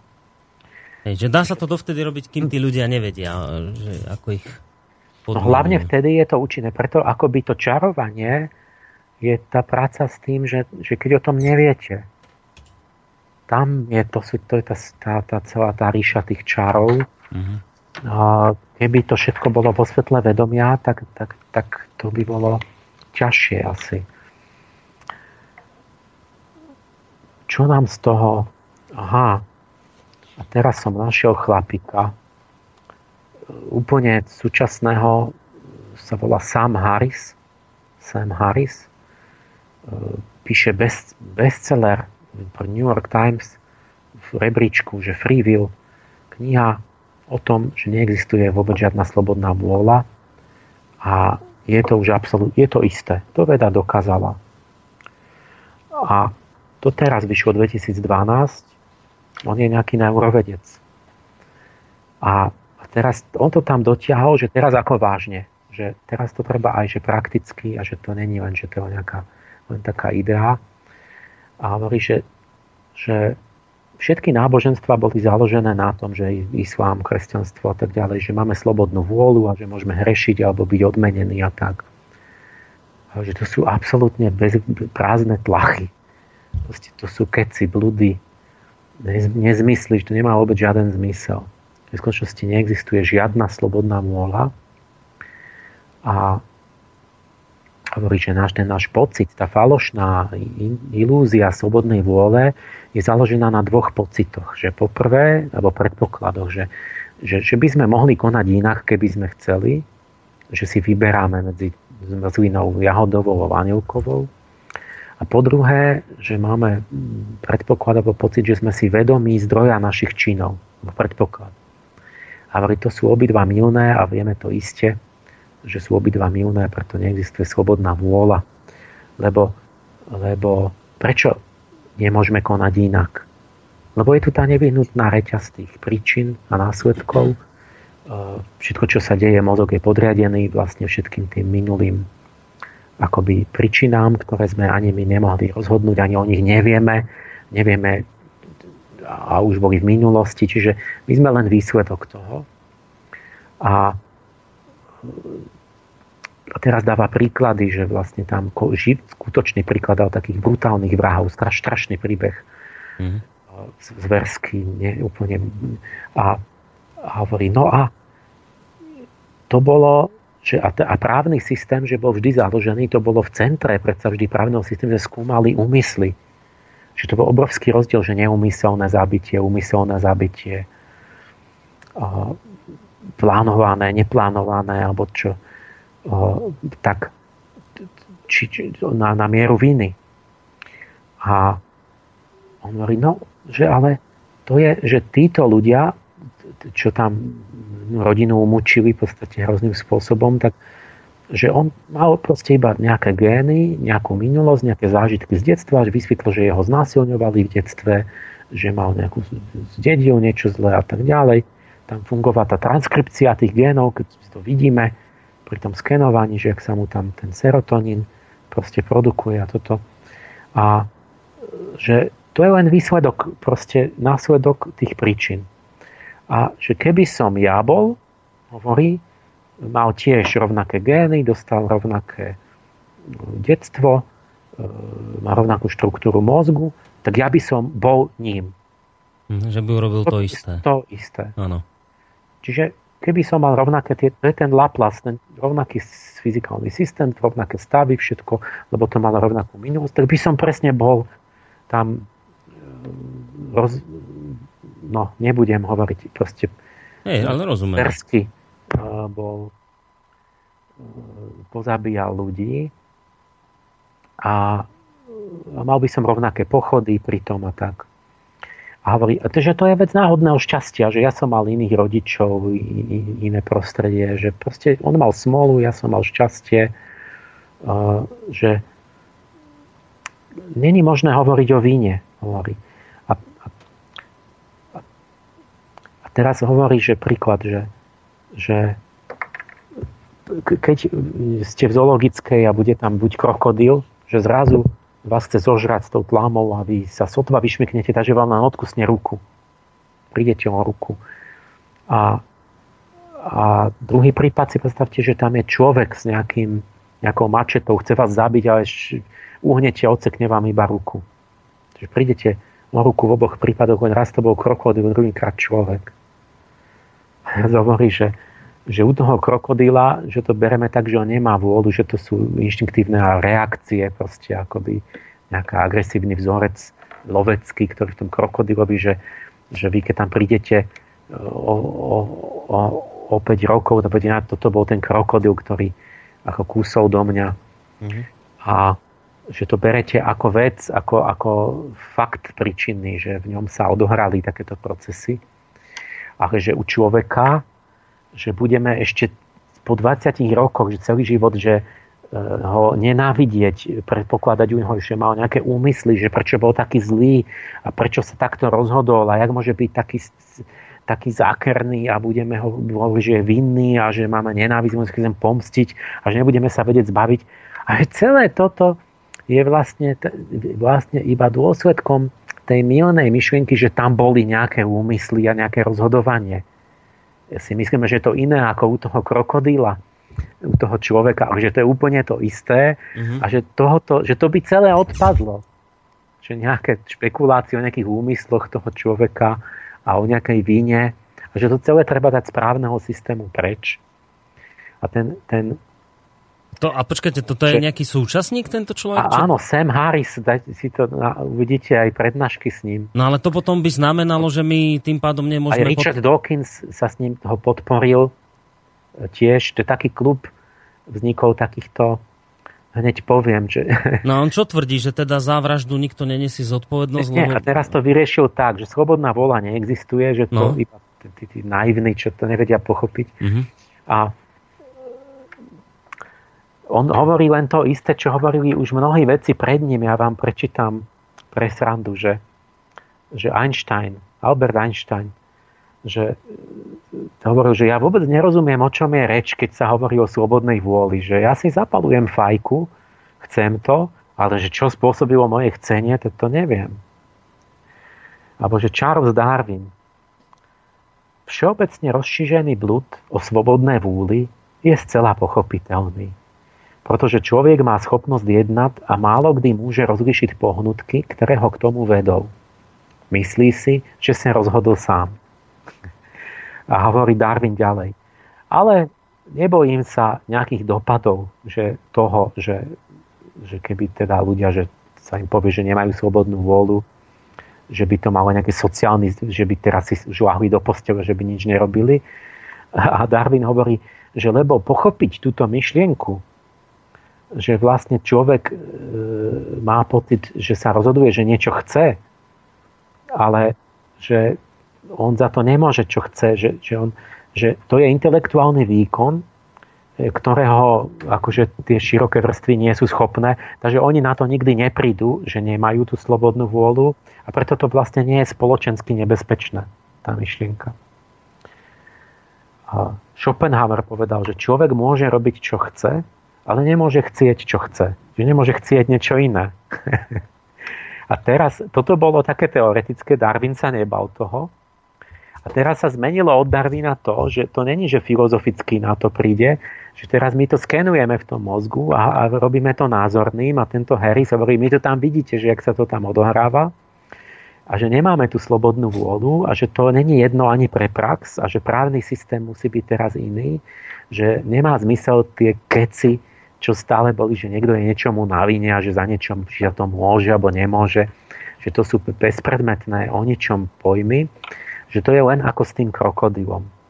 Že neznamená to, že bude všetci ospravedlnení, že ja neviem, že nie, nemôže, tak, tak, takže ale že čisto ako má to byť pragmatická regulácia, že jak s tým krokodilom, že vieme, že on má takú štruktúru mm-hmm. nervovú, tak ho zavrieme do klietky že aby neubližil druhým. Že tak s ľuďmi, že keď vidíme, že pozrieme, že tam sa dejú také veci v ňom, že tam tak má prepojené, že vlastne ten kriminálnik je vlastne podľa Harrisa je ako zle nastavený hodinový strojček, ktorý nefunguje, že treba ho opraviť alebo zavrieť, že aby, aby neškodil. A, hovorí, že a, a dôkaz je, že my, my špekulujeme o tých, o tých, že tam je nejaká duša, nejaké úmysly, nejaké rozhodovanie, keď nevidíme, že hneváme sa, že niekto nám ubližil, keď, keď si, si nevieme, že prečo, že, že vrah, že on zabil nám niekoho, tak my sa strašne hneváme. A že ako náhle sa dozvieme, je dôkaz, že mal tumor tam na tom, čo spôsobilo to jeho správanie, tak zrazu vidíme, že tam nešlo o žiadne, že to sa proste tak dialo, že to bolo spôsobené tým tumorom, že on je vlastne obeď biológie tak mu odstraníme ten tumor a on zase už nikoho nezabije. A hovorí, že takto, že keby sme mali nejaký liek na zlo, že mu to kvapneme do mlieka, hovorí, nejakú tabletku, to ovplyvní ten mozog, tak vlastne nebudeme nikoho obviňovať proste, že to je nezmyselné, že proste mu treba dať ten liek a zmeniť to jeho správanie, ako zmeniť mu tú chemizmu z toho mozgu. Mhm, čiže, a, a čiže, Čiže on hovorí, že, že zlo je niečo podobné ako ten tumor, že, že keď človek urobí niečo Áno, že zlo je iba porucha, vlastne nejaký sa deje, to tak funguje, tam niečo inak než u iných a to mm. buď sa tam odstráni, že to opravíte ako u automechanika, alebo, alebo, alebo to neviete opraviť, tak ho musíte robiť jednoducho prakticky opatrenia, že to není trest, že to akože si zaslúži, že by, že by mal byť. Ale že to je proste len ho zavierame, lebo on by povedzme niečo pod, zničil, podpálil a tak. Mm-hmm. A druhý, druhý to je to, že, že, on, že za nič nemôžeme, že to sa iba deje v tej príčinnej reťazi. A druhý bod bol, že, my si, že, že ten slobodná vola je to, že sme si vedomí zdroja našich činov. A že to tiež není pravda. A teraz tam s obecenstvom dával, že a povedzte mi nejaký film, ktorý, nejaké meno filmu, ktorý. A teraz, že jak ste na to došli, že to sa vám vynorí, prečo sa vám vynoril tento, že neviete že nám sa vynoria myšlienky, nemáme tušenia odkiaľ, proste spod hladiny vedomia. A o, niečo tam proste, jak, jak u toho libeta, nie, niečo, nejaký poput, tak niečo vás nápadne, ale my vôbec nemáme prehľad o tom, že vôbec si nie sme vedomi, kde pramenia tie myšlienky. A nevolíme si, že vy ste si vedome nezvolili, že čo ste si zvolili, čo vás nápadlo. Takže my si vôbec nevolíme, čo si volíme, my sme toho iba svetkami, že sa to vynorí tak, mm-hmm. tak, ako taký... Ako pri tom pohnutí rukou, že tam z toho kmeňa to vyšlo a už my sme len pohli, hej? že toto je to isté. No vynoril sa nápad tam, niekomu mm-hmm. si spomenul na nejaký film, povedal niekto na iný a nevie prečo a povie, že sa rozhod- že si vybral. Áno. A že toto mal také argumenty a hovorí dokonca, že ani keby bola nejaká duša, tak vlastne je to jedno, to by nič nepomohlo, pretože keď tá duša je spojená s nevedomými podvedomými procesmi, že ona, tá duša sa rozhoduje tam niekde v tom nevedomí a mne sa to vynorí, akože tak to je není slobodná vôľa. Že vlastne ja neviem, odkiaľ to na mňa príde. Uh-huh. A prečo som sa preto rozhodol. Takže hovorí, to je absolútne jasné, že nič nemáme takéto. A a toto bere vážne, že to teda aj treba akože začať konať podľa toho. Lebo že teraz to už neuroveda dokázala. No, tak to ma bude just zaujímať, ako to teda je. lebo ak to teraz počúvam dve hodiny, tak tu máme argumenty pre a proti a stále v tom nemáme jasno, tak mám pocit, že asi tá tretia záverečná časť po hudobnej prestávke by nám mohla dať teda odpoveď na to, že ako to teda s tou slobodnou vôľou je. Takže vyvážení poslucháči, ostaňte s nami naďalej. Budeme potom po hudobnej prestávke kratšej do záverečnej časti našej relácie, kde túto tému pán Emil Pálež uzavrie.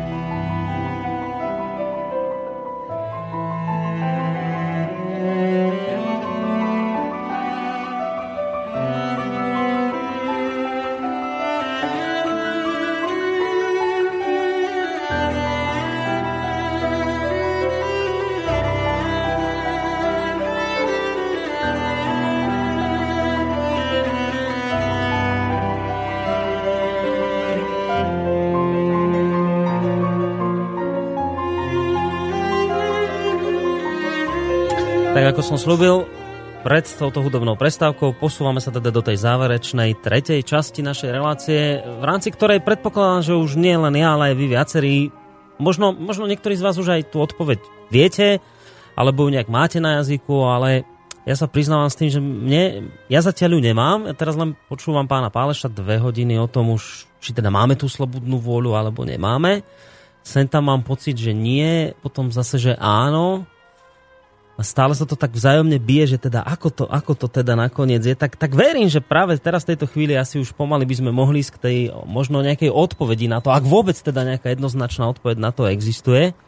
Pán Pálež na linke. Posluchač snaží, ale ja asi radšej do, dokončím ja. No. Už sa nedostaneme, ale nech sa, treba sa snažiť tam, že sami sa namáhajte, nie že čakáte len, že ja to poviem niečo, lebo to bude stále otvorená otázka. K tej posthypnotickej sugestii ešte ja som čítal také pokusy, kde to zrejme ide len s veľmi sugestibilnými ľuďmi, to nejde s každým, že dali sugestiu, že niečo ignorujete, že neviditeľný predmet, len šálku, že nevidíte. A ten človek vraj nevidí tú šálku. Ten, ten doktor položil tú šálku na spis s písmenami. Nevidí tú šálku a ona zakrýva časť tých nadpisov, tak čo vidí, myslíte? A hovorí, že videl iba tie písmená, tú časť, ktorá nebola zakrytá tou šálkou. Ale že nebolo mu nič čudné tomu človeku. To je jak s tou slepou škvrnou. Mm-hmm, takéto, takéto neuveriteľné veci sú vraj možné. Hm. A, čo teraz my na toto odpovieme? Všimnite si, že Michalské obdobie, že ono sa to e, zračí aj negatívne. Žiaľ, negatívne, že áno, vynorí sa téma slobodnej vôle.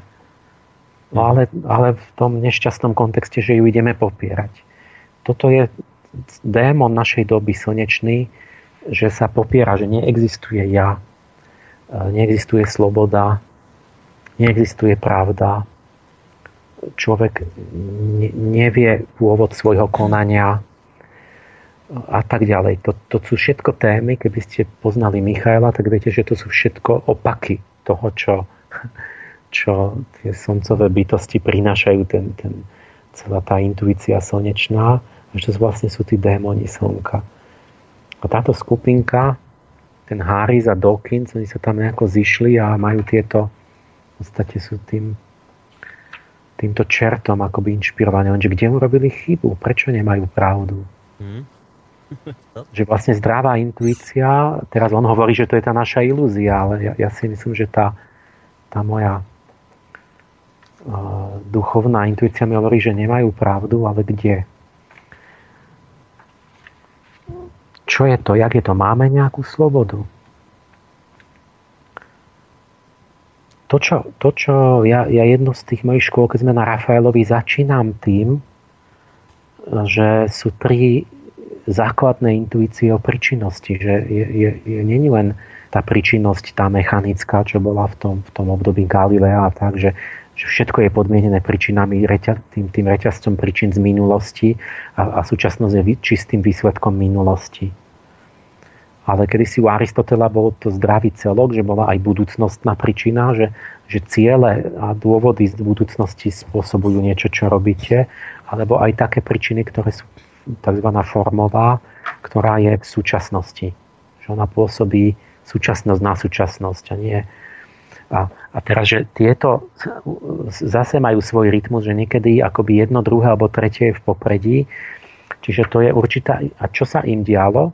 Kde je ten čert, ten démon, o ktorom oni vôbec nevedia, čo im stojí za chrbtom tomu Harrisovi? Že on je úplne pod vplyvom toho jednostrannej intuície, že vlastne všetko má minulostné príčiny a je v tom nevyhnutnom laplasovskom reťazení toho, že, že minulosť spôsobuje e, ďalšie a ďalšie a ďalšie v takom, v takom v takým ozubenými koliečkami. Mm-hmm. To je jeho jednostrannosť jeho povahy to je ten čert. A potom mu to takto vyjde, že vlastne všetko je zaprčinené minulosťou, takže my nemôžeme na tom nič zmeniť. A e, vlastne je to redukcionistické. A s tým, že si nie sme vedomi, to je vážne, lebo to je naozaj, on dobre definuje, že vlastne slobodná vôľa je o tom, že si vieme vedom, vedome sa rozhodujeme, že čo, a vieme, prečo sme sa rozhodli. A teraz k nám prichádzajú, zistujeme, že strašne veľa vecí, naprosta väčšina, že to sa vynorí, ten impuls a my to robíme, posluchneme nejaké impulzy, ktoré sa vynárajú a my nevieme prečo. A toto je ale správny krok a to je dôležité, že oni majú pravdu. To je prvý krok k pochopeniu a nesmeme zostať pri tom prvom kroku, že to, čo sa nám javí, že my si myslíme, že máme slobodnú vôľu, čo ja mám slobodnú, ja sa rozhodnem, tak to naozaj nie je slobodná vôľa. To je prvý krok. Že ľudia konajú slobodne a ja zrazu ukážem, že sú tam rytmy v tých dejinách, že konajú pod vplyvom niečoho. Mm-hmm. Zrazu pochopíte, že to, je, že to nie je len oni sa rozhodli, ale že niečo ich ovplyvňovalo. A to je vážna vec prakticky, že v celom našej spoločnosti, že, že my hovoríme, že ja sa rozhodujem, ja chcem to, ja chcem tamto, Figuborovu, ty si ovplyvnený reklamou, si ovplyvnený všetkými manipuláciami proste mediálnymi a týmto. A je prvé, čo si musí uvedomiť, že ako som ovplyvnený a že, som, že sa neslobodne rozhodujem pod vplyvom všetkoho toho. A že to je 99% všetkých rozhodnutí všetkých ľudí mm-hmm. tu. Áno, to si treba uvedomiť, neslobodné. ale neslobodno a pri tom len začne to, že teda buď teda už zostaneme pri tom, že, že nič, alebo či mm-hmm. teda predsa len je tam nejaký priestor pre slobodnú vôľu, ale ktorý by sme my museli vlastne začať nejakým úsilím vedome rozvíjať. Že vlastne tá slobodná vôľa, to není, my, my sme to zle hovoríme, vlastne to je 90% nepravda, že my ju máme. My máme k nej predpoklad. To je oveľa bližšie pravde som k tomu, že si musíme, že, že človek nie, že ju má, že ju aktuálne používa, on ju nepoužíva, on ju nerozvinul, a že my musíme začať robiť niečo a to je tá možnosť duchovnej cesty, že človek môže seba formovať, že začne robiť určité úsilie, že začne vyvíjať schopnosť seba poznať, všetko, čo ho podmienuje a potom začať používať, vyvinúť tú slobodnú vôľu, ale to je námaha a výdobytok. Toto, to, to, toto nám, to, čo nám Michael dáva, je, nikdy nie je, že nám niečo dáva. To je vždy tak dáva, že keď že si to môžeš vydobiť vlastným úsilím. A keď to neurobíš, nič nemáš. Čiže my máme, ja by som povedal presnejšie, máme potenciálnu slobodnú vôľu, keď si ju vydobieme, začne používať. A kde ale sa tam zmestí? V čom to je? No. Je to veľký, veľmi úzky priestor. Lebo všetky tie podmienenia, čo sme povedali, biológia, gény, kultúra, prostredie, to všetko tam zaberie veľmi veľa a vlastne je tam nejaký malý priestor. Nie si uvedomte, že čo môžete, keď ste zamestnaní, keď máte šéfa, keď máte to, keď nemáte čas, keď ste, to, keď ste chorí. No koľko tam máte, koľko je slobodná vôľa? 1% zo všetkých mm. a mhm. ostatné musíte. Marx povedal, že, že sloboda je uvedomenie si nevyhnutnosti. K, tej, k tomu kultúrnemu podmienovaniu to je, ako obrovský vplyv má však si to len odrátajte, že keď niekto sa narodí, ja neviem čo, tam v, v Iraku, tak on je moslim. Tu sa niekto narodí, tak on je kresťan. Taká je korelácia, no to je strašne veľká. No potom pod vplyvom toho, čo mu povedala rodina. A háda sa o tom a tak. E, alebo také pokusy, že vplyv skupiny na úsudok, to sú také milé pokusy, že máte nakreslené rovnobežky na tabuli a prídete a vidíte, že sú rovnobežné. Mm-hmm. A teraz ale oni sú dohodnutí na vás, zase neviete o tom, myslíte, že to sú tiež o pokusné osoby, že prišli ako vy, že proste pozeráte. A oni začnú hovoriť vlastne 20 člená skupina, že, že, nie, že, to je roz, že oni sa rozchádzajú trochu tie, tie priamky. A druhý, že ukáže fakt, áno, že, no, že trošku, trošku, a táto sa rozbieha trošku doľava od nej. Mm-hmm. A teraz, a, a vy poviete, a nie, však sú rovnobežné. Nie, že pozri, a nie, to pozri sa lepšie. A to, tu vidí, a vidíš, že toto. A teraz, že, že tá skupina, že vo väčšine prípadov tá skupina presvedčí vás, človeka jedného, že, že on, že tak, že všetci to tam vidia, že on po, začne po, po chvíli hovoriť, že jemu sa tiež začne zdať, že sú, sú rovnobežné, že, že, že áno, že ja, asi to aj ja vidím, že fakt, že asi tá ubieha doľava trochu mm. viac. Čiže vás skupina presvedčí, vy vidíte a ne, prestanete veriť sebe, konformita, včlenenie sa, sociálne bezpečie. My, my nechceme ísť proti skupine. Toto je strašný jav. Uh, to je hrozný, pretože toto, keď niekto ide, že individuálne, že nejaký hrdina statočný, tak jemu všetci toto robia v spoločnosti hromadne, že proste prídu najmilší ľudia, priateľ, priateľka povie, že vieš, ja, Janko, že ja som o tom rozmýšľala. Viete, že máte tlak spoločenský na niečo, že, že vy robíte niečo správne, ale mocní to nechcú. A teraz tam je ten tlak, že prídu. A teraz čo urobia tí vaši priatelia, známi?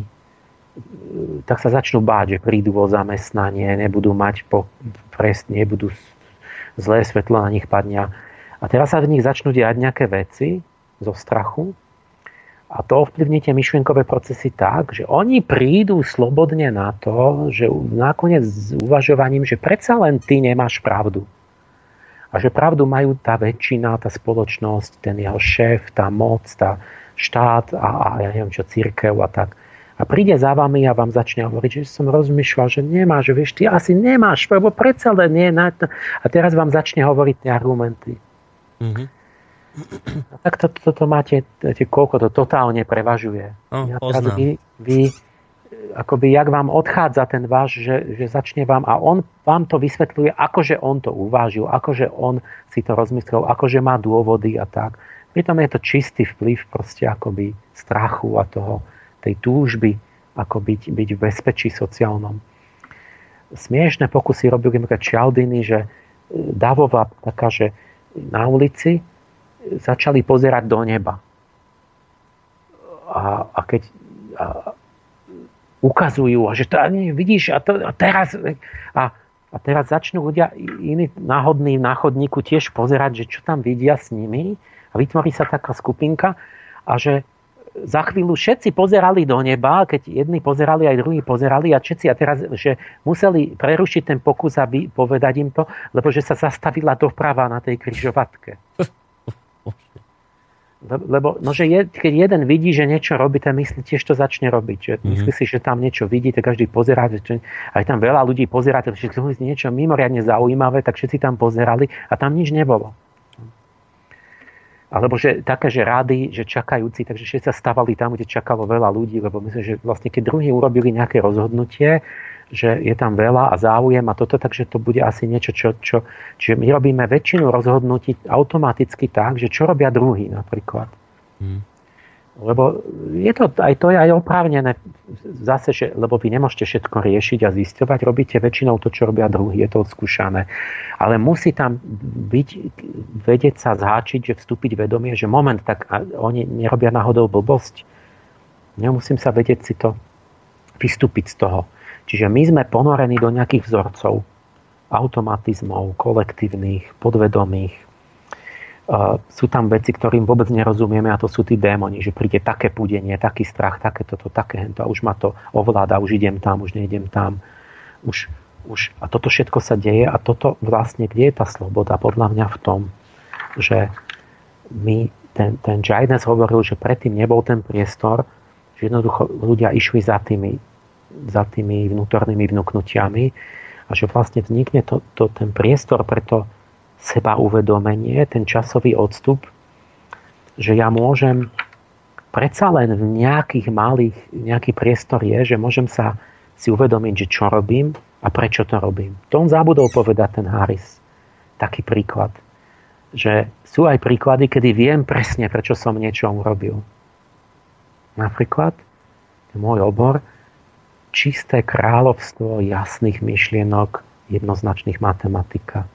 2x2 je 4. Ja viem presne, prečo sú to 4 a viem presne, že to nemôže byť inak a tak. Čiže ja by som z toho Skinnerovi povedal, že počuj, tak a naprogramuj ty mňa, keď vieš všetko napodmienovať, tak ma napodmienuj, že 2x2 sú 3. Že bude ma odmeňovať a trestať až kým nebudem presvedčený, že naozaj 2x2 sú 3. Viete, vy ste docielili, že by vám klamal ten väzen, že keď ho budete mučiť, no. on vám, ja jasné, ja, ja no, 3, 3, sú to 3. Ale bol by presvedčený o tom? Veril by tomu? Ten matematik, že by ste ho mučili a tak. Mm. On by sa vám priznal na oko, ale neveril by tomu. Nebolo by to nikdy 3 pretože to je v tak jasnom svetle vedomia, že to není, že niečo tam tušíte a neviete, nejak si to dodatočne odôvodnite. To je v plnom vedomí, to je v jasnom svetle. A to je to vnútorné slnko toho Michaela. Že tam není nič, tam není žiadne, to není žiaden výsledok nejakého čudného púdenia a túžby a čo. Ste tam máte jasnú myšlienku, čistú a nič iné sa nemieša. No ale dobre, Čo keď ale... my máme priestor jak ten Libet naznačil, jak naznačujú od začiatku aj ten, tá epigenetika, že celok riadi časť ten Libet, že máme to vetovanie.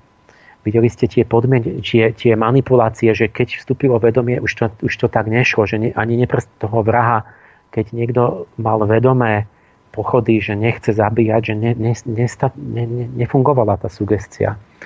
Čiže my si musíme uvedomiť, takto poviem, že všetko, čo väčšinu, čo robíme, je neslobodné, preto aj vie predpovedať astrológ a tak ďalej. Vystupujú z dola, tam sú tie archetypy, tie, tie bytosti, tam sú tí starí bohovia, tí démoni. A my reagujeme. Ale jak vstúpim, má malý priestor ten lúč vedomia, ktorým to môžem poznávať, uvedomiť si to a môžem sa rozhodnúť v tom, v tom lúči vedomia a potom začnem robiť aspoň v tom malom priestore niečo iné. Že sa preorientujem, že toto urobím, toto neurobím. A teraz čoho výsledkom na to zabudol tiež ten Harris? On to povedal tak, že to sa nedozvieme, to nevieme, to je neprehľadné, to, je to, to nevieme, proste naše pohnutky sú temné. Pozor, nie. Čoho výsledkom je moje podvedomie? To nám hovorí tá stará yoga, že to, čo máš ako tvoju karmu, čo ťa ovláda, tie, tie, ten osud a to, to je výsledok tvojich dávno niekedy v minulom živote tvojich vedomých rozhodnutí. Čiže ja keď sa teraz vedome rozhodnem, že budem cvičiť niečo a tak ďalej, že toto si odrieknem, tu si dám a budem robiť dobre, tak čo? No ja tým spätne formujem vznikol zárodok, taký, taký lúč, taký ostrov svetla toho Michalského, odkiaľ ja začínam formovať to moje podvedomie. Tie zlozvyky, tie železné košele, tie dobré zvyky a tak. A potom čo mi o rok, o 10 rokov bude vystupovať z môjho podvedomia? No iné. Niečo iné. Čiže čo je to, že niekoho pudí, že, že a, a to jeden ten tiež dobrý autor skúmal spodinu v Anglicku a hovoril, že oni mali tú reč, že to už pre nich bola realita, to nebola teória, nesloboda, že oni nemajú slobodnú vôľu a že to sa odrazilo v jazyku tak, že, že ten človek z tej ušvachtilej vrstvy hovorí, že ja som urobil a tak. A týchto, čo zby, takých tých, tých, tých, tú spodinu, tých nezamestnaní a takýto, čo, čo sa, nie, nie že nezamestnaný, nezamestnateľný, taký tí, Takže oni mali už spôsob reči, kde sa odrážala tá, tá realita tej neslobodnej vôle a že oni mali výrazy ako, že, že prečo si ho zabil. Že doktore, ja neviem, ale rukami vybehla, nôž sa zaboril do jeho brucha, že všetko takto vyjadrovali, že, že ako, a to je pravdivé, že on nejaký impuls, zrazu ho ovládne nejaký hnev, niečo už a zrazu a mŕtvy. Nechcel som, rukami vybehla, videl som, ako sa nôž zabára do ňoho. Eh, čiže on vlastne je nevinný, on tam má serotonín, a tak keby ste ten mozog skenovali, čo aj chcú, niektorí navrhujú na súdoch, že pozrieť do mozgu, čo sa dialo, nakoniec sa dožijete, že počítače nás rozsudia, že počítač pozrie do mozgu, povie 20 rokov do živote, 5 rokov a tak už to navrhujú niektorí. A vy by ste tam našli, že mal tie procesy. Ten serotonín a tamto a toto a tú agresiu a to centrum a hento. Čo vieme, nevieme a takto. Ja viem, akože nevieme. To, že jemu vybehne ruka že ho zavalí zrazu ten zával tej agresie, je výsledok toho, že on tých 40 rokov predtým mohol pestovať iné myšlienky, iné postoje, iné nálady, meditovať, modliť sa, e, robiť iné činy. A tie jeho rozhodnutia v tej, v tej, iba v tom malom priestore, v tých chvíľkach toho vedomého, by boli za ten dlhú dobu formovali jeho podvedomie tak, že potom v tej situácii, v tom momente by zrazu sa nevyvalila nekontrolovaná agresia, ale povedzme súcit. A... Čiže kto, si mô, kto nám môže za to, čo v tom, si, tých podvedomí, tí démoni alebo tie, tie víly, čo tam mm-hmm. sú. Mhm. My sa každým činom vedomým v tom okamihu malým, že my nemôžeme v tej chvíli zmeniť seb, svet, nehovorím, a že ani seba. Vy nemôžete, že zrazu, ja budem teraz iný zase, teraz nie. Vy už, sa, vy už ste zovretí strašne úplne ako v takej železnej košeli vašimi, va, mojou povahou, mojou štruktúrou, ale ja mám, začnem z toho Michalského miestečka pretvárať ju po kusok po kusku mm. a ju pretvorím za 10, 20, 30, 40 rokov charakter. A to je to, čo je Budha, to je tá stará múdrosť. A teraz tí Američania sú takí somári, oni si, si pripadajú, oni sú špica, sú vedci a nevedia staré veci, proste, ktoré už sme vedeli, jak Budha, či kto to povedal, že daj si pozor na myšlienky, lebo z myšlienky vznikne slovo, zo slova vznikajú čin, z čínu vznikne e, zvyk, zo zvyku sa sformuje charakter. A potom povieme, že my nevieme, odkiaľ je charakter. Čiže ja si môžem pracovať na tom, že mi budú z podvedomia vychádzať iné, tie, tie automatické. A potom aj vo sne, aj keď ma to CIA zavre, čo oni vám zobrali ľudí, že zmizli, nevedeli, kde boli pol roka a nemali pamäť. Mm-hmm. Boli to vo, to seriál o tom, že a zistia, že niekto dal spis pani, už keď bola 50 kde bolo opísané, kde ona bola, keď bola mladá, pol roka a čo s ňou robili. Ona dostala totálny šok životný. Že by, ťa, by vás zobrali a nenaprogramujú ma na to, lebo, mm-hmm. lebo mám charakterovo som sformovaný nejako a to bol výsledok mojich rozhodnutí vedomých. Čiže ja tvrdím napriek tomuto všetkému, hoci to celé uznávam, to sú pozorovania, že tam je miestečko toho ducha, odkiaľ ja môžem z toho vedomia jasného začať sa rozhodovať, že chcem počuť túto krásnu hlas tej víly v mojom vnútri, alebo tohoto diabla. A že tie, každé to jedno moje rozhodnutie spôsobuje, že sa spájam alebo rozgučujem s niečím a mením tým seba v dlhodobom a možno v budúcich životoch, alebo, alebo aspoň to už je druhá vec, že formujem seba každým činom, každým rozhodnutím, každou myšlienkou. No. A potom to prichádza áno na mňa ako osud, potom už sa to ťažko mení, ale, ale budú, stále môžem meniť tú svoju budúcnosť. A že slobodu, my musíme povedať, že to prejsť od tej naivnej, že sloboda je, že robím si čo chcem, čiže nasledujem tie púdenia. A niekto iný môže kľudne programovať tie moje púdenia. A okrem toho je to nesloboda, že, že my pochopme slobodu ako nie že rozhodnúť sa pre hocičo a nasledovať slabosti svoje, ale že keď máte, máte dieťa na začiatku života, tak by som povedal, že sloboda je dať mu zdravý vývoj a schopnosti, plné rozvinutie, dozretie, tie schopnosti sú sloboda. Nesloboda je, najhoršie je, keď niekomu nedáte schopnosti, že sa krivo vyvinie, že on, ne, on nevie čítať, on nemá žiadne remeslo, on má zlozvyky, on nevie, musí stále, ja neviem čo, piť, musí... Ten je slobodný? Nie, slobodný je ten, kto, ste, kto sa vyvinul, že, že má všetky, všetky, všetko mu funguje správne. Že sa duševne harmonicky rozvinul.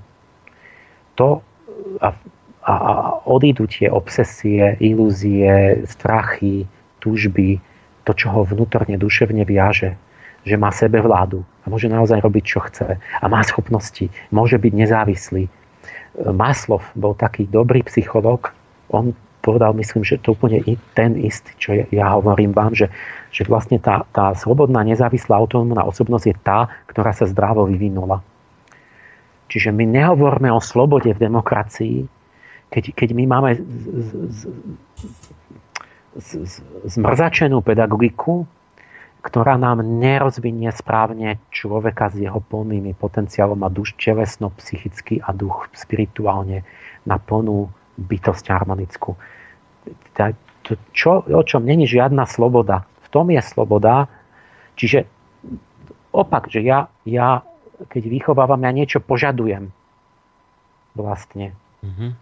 A v tom, že ale tým požadovaním, tou nejakou disciplínou, nie, nie tvrdou, ale, ale že, že chcem niečo od toho dieťaťa, uh, tak vzniknú schopnosti a tie schopnosti sú tou reálnou slobodou a nie keci o tom potom, že ty máš nejaké, sme v demokracii, alebo že si nejaký slobodný vnútorne, keď on keď je aj sociálne to je neslobodné celé, zvonku, aj znútra je neslobodný, lebo, lebo je závislý, lebo už, už v, tom, v tej základnej škole už mu dali marišku, tak on už vlastne sa nevie ani sústrediť, už bude len...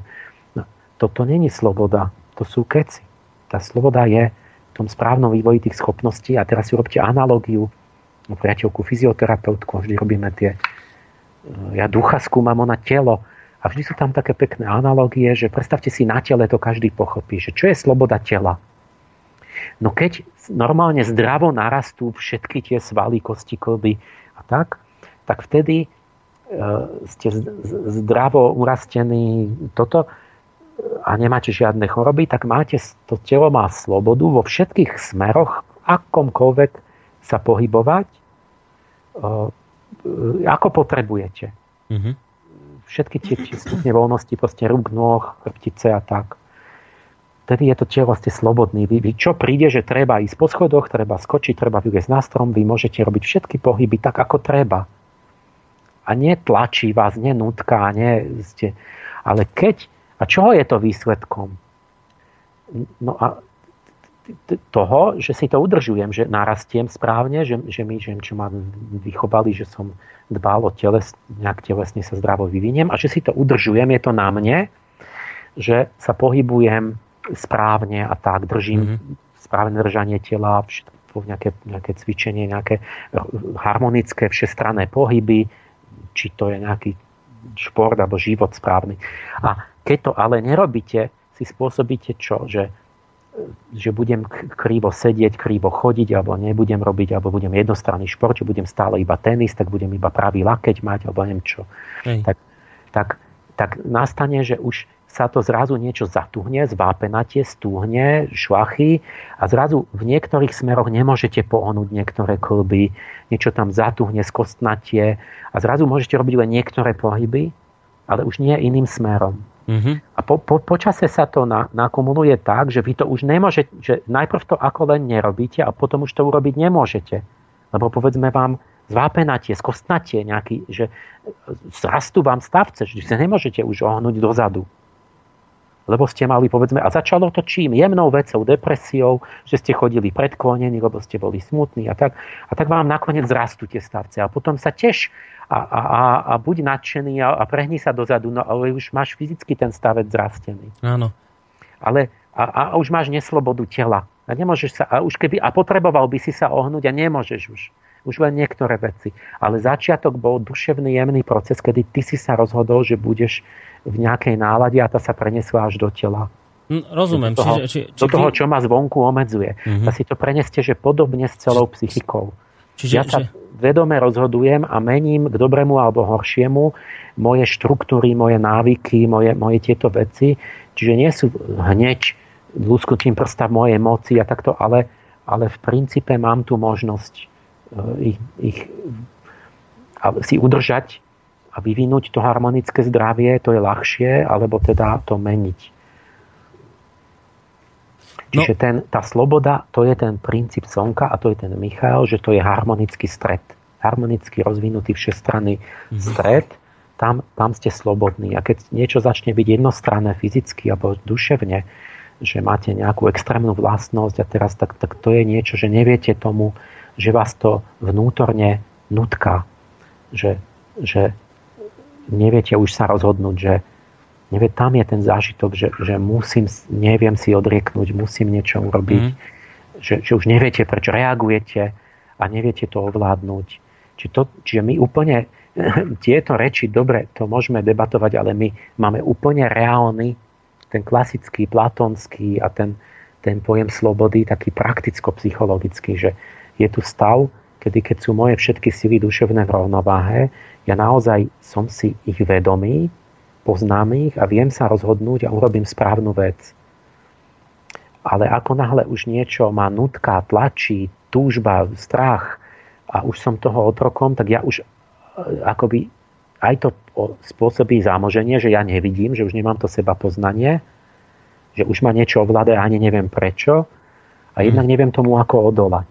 No, tak ja som to to, to čo ste teraz povedali, že, že možno to zopakujem tak, ako som to pochopil, že, že nemožno si vysvetľovať napríklad slobodu tela tým, že mu doprajem akúkoľvek slobodu v zmysle, že ho budem e, prepchávať jedlom, že mu doprajem, ja neviem, rôzne návykové látky, či už v podobe alkoholu, cigariet, drog, drog, lebo slobodne som to tomu telu doprial, lebo vlastne to telo zneslobodním týmto, že ho vlastne zničím. A že vravíte, že tak je to aj so spoločnosťou, ktorá teraz akoby v rámci slobody si dopraje úplne, že hedonisticky úplne všetko a tým sa akoby, že zneslobodňuje.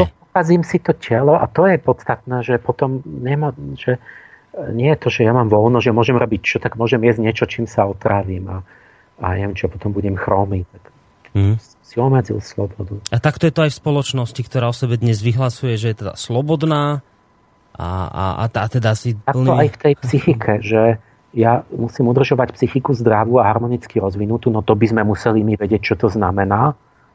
to, to ale o tom nikto nepočul v živote, to, to je ťažko vysvetľovať. A, a vtedy je človek naozaj slobodný, že môže reagovať, e, nie práve reagovať, ale mať aktivitu, že, že tak, takto to je formulácia významná ešte iná, že z, z, nás samých vychádza aktivita pre ten čin lebo to, vtedy je to slobodné. A keď to je, že ja len reagujem na niečo, lebo som, mám nejaké štruktúry, že niečo som zažil, som zranený, reagujem na to, bojím sa toho. To sú všetko už tie veci, čo idú, že to, to ono reaguje, to sú tie mechanizmy. A to sa deje stále s nami, ale my môžeme vstúpiť a, a, a, a to je vlastne, ten účel toho je, že, ak sme to, že 90 9% vecí, že mozog spracováva mimo nášho vedomia, lebo, lebo to sú automatizmy. Keby, keby ja som mal teraz dozerať na, na, na to, ako sa mi tvorí červená krvinka, tá, tá každá jedna v kostnej drenie, že by sa zbláznili.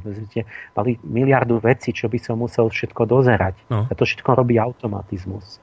Ale tam je tá možnosť, že vznikol ten priestor vedomia, tej mm-hmm. seba reflexie, to je to slnečné miesto, že niektoré veci ja e, pozerám a rozhodujem, čo bude. Mm-hmm. Ostatné beží na, na autopilota vlastne. Ale, ale, ale ja môžem do niečoho vstúpiť, tým, to vedomie je nad inštancia, že ja vstúpim do niečoho a pozriem sa, čo to tu beží automaticky. Aha, ja tu mám takýto program. Toto beží, že keď si toho nie som vedomý, tak toto, toto, toto beží vo mne takýto program. A ako náhle si to uvedomím, ja vlastne môžem začať s tým niečo robiť. Toto je podľa mňa ten nový dar a pravdepodobne aj ten, ten Janesov prechod, ktorý on sledoval, je ako keby vznik tohto priestoru vedomia. Čiže mne to... že, že to je ten dar Michaela, že, že z toho miestečka toho jasného vedomia my môžeme začať ten priestor akoby začať byť spolutvorcami našej budúcnosti. Mm-hmm. Čiže... Seba samých, spolutvorcami nás samých, že ako budú vyzerať tie naše štruktúry a tie naše, čo, čo, čo títo Dawkinsovcov, Harrisovci hovoria, že to sa nikdy nedozvieme, že to sa nestarajte, mm. že to je, ne, to je proste pod, a to, to, to nezistujte. Že prečo máte nejakú povahu, že, že keď už máte takú povahu, že máte zlú vlastnosť, tak to už je proste z nejakých príčin tak, ale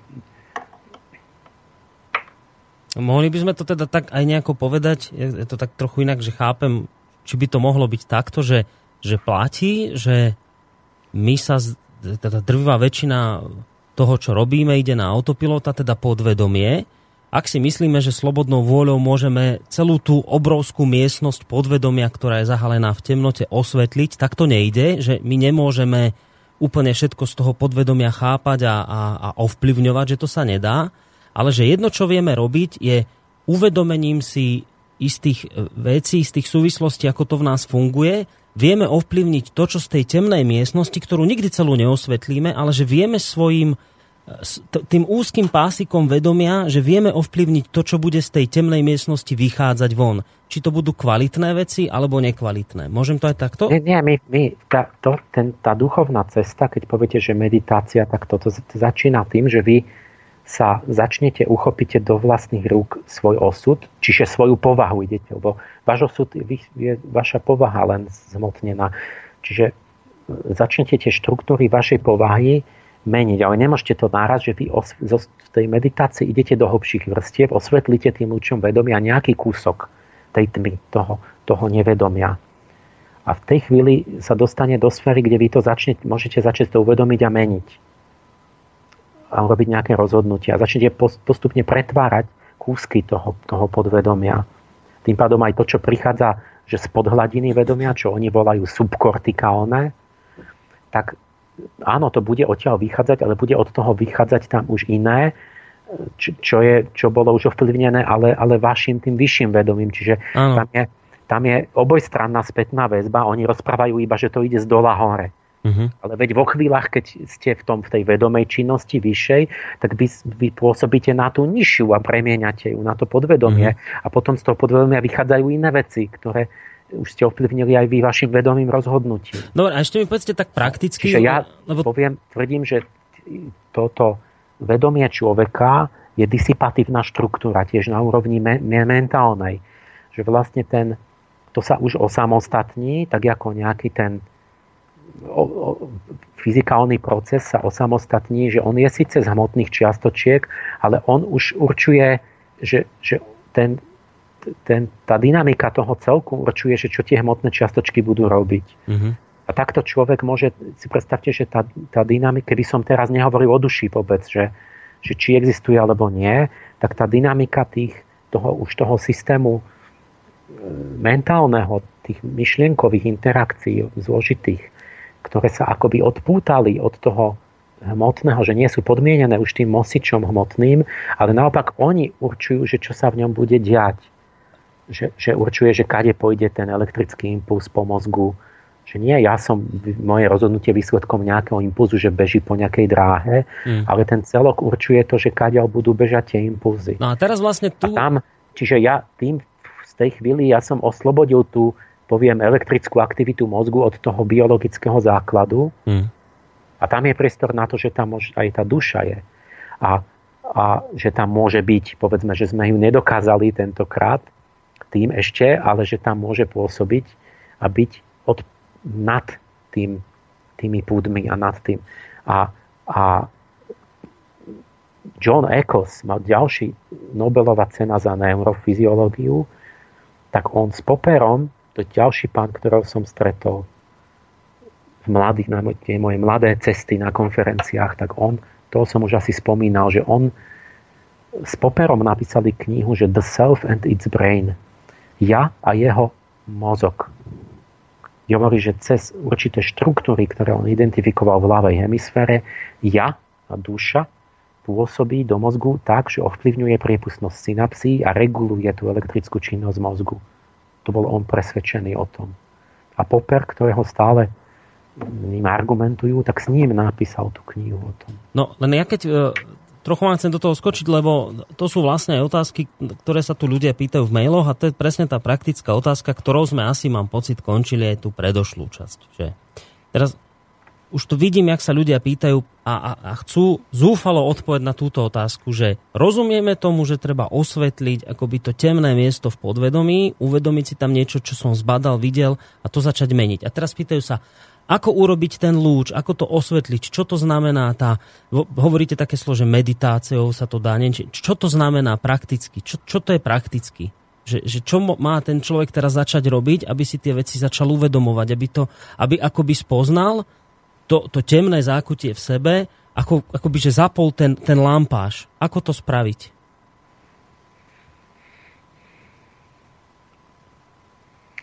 No, ako, ako. No, proste musíte to urobiť. Toto sú, že tam, ja neviem, tam nám dochádzajú slova, no to proste uh, to, to, to, ja, ja, ja to nevymyslím v sekunde my určite na budúce urobme zase takú voľnejšiu reláciu. Aspoň nemusím pripravovať toľko, mm-hmm. že budeme zase debatovať. No, dobre. A môžeme sa k tomu vrátiť. No, to by... Toto vnútri, že čo sa deje, mi, mi tam, tam človek s námahou hľadá slova, že tak mi to vysvetlí, lebo to je to, že to je ako, že buď si to, ty si to zažil, ja som to potom i hneď rozumieš, keď si to nezažil, tak stále nevieš, čo hovorím ako, ako keď je farboslepý niekto. Mm. A, takže tamto je veľká námaha to nejako ale vždy sa to dá nejako, nejakou okľukou nejako niečo prirovnať alebo ne, ne, niečo ne, ne, ne, nejako podnetiť, že, že ako by sa k tomu dalo približiť. Uh, už tých mailov nestihneme veľa prečítať, ale aspoň nejaký jeden, dva rýchlo, čo tu vidím, aby sme aspoň teda niečo prečítali, tak uh, Ľudo napísal, že má taký pocit, že asi len keď sa človek pokúša o tzv. stav bez myšlienok, tak má šancu slobodne sa rozhodovať. Uh, no, no, aj k tomu sa môžeme vrátiť. To je zaujímavý to, to, ten koncept, že uh, totiž tam je, je, to je jedno, napríklad toto je jedno cvičenie vynikajúce, že, že čo je to ten stav bez myšlienok, to je ten indický také slávne cvičenie, že ste čistý svedok. Že uh, iba pozorujete svoje myšlienky a to je ten moment, že my totiž, tí Indovia hovoria, že toto všetko, čo som vám rozprávam tu na neurovede, No to máte v Indii, to je staré, to je tisíce ročia, tam to všetko máte v tých, tých, tých sútrach. Len je to samozrejme iné, teda oni nepozerali do mozgu. Inak je to povedané, je to len cez tú vnútornú skúsenosť. A že oni hovoria, to je tá nevedomosť, tá avidia je to, že sa falošne stotožňuješ so svojimi myšlienkami. Že ty si myslíš, keď ťa napadne myšlienka, že to si ty. A hovoríš, že ja chcem, ja myslím a tak. No to je, toto je tá, ten nevedomý, čo to je toto. Že nie, že nevedomosť je, že nemám nejakú informáciu, že neviem, koľko je hodín, alebo čo.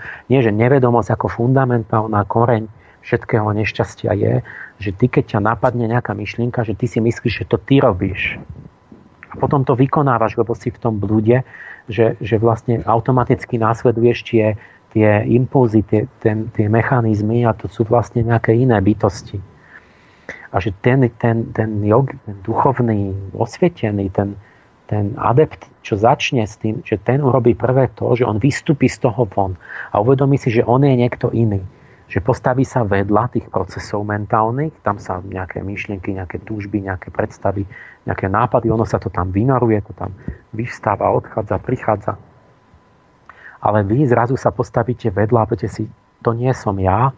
A pozorujete, čo to tu vyvstalo, kto to, ako to, prečo to. A nestotočníte sa s tým, ne, nenecháte sa tým pohotiť. A vtedy začnú zaujímavé veci. Keď zač, začnete tento, toto rozvíjať že zač, a začnete robiť nejaké cvičenie duchovné, že si povedzme poviete, že e, kto to spravil, že ma napadla tá myšlienka ja, tak nech ma nenapadá táto myšlienka. Môžem sa rozhodnúť, že ma nebude napadať? Jak ten Schopenhauer, že môžeme niečo chcieť, ale nemôžeme e, ne, chcieť, aby sme to nechceli. Tá, môžem? Tak však to keby som chcel, tak, keby, tak ja by, čo keby som, Jáno, počo, že ja keby som nechcel, tak ja nebudem piť. Nedám si 5 pív, no. Ale no tak ukáž, že to, že to vieš, že môžeš aj nechceť. A teraz zistíte, že, že nemôže nechceť, že vždy si musí dať e, tých 5 pív. Mm-hmm.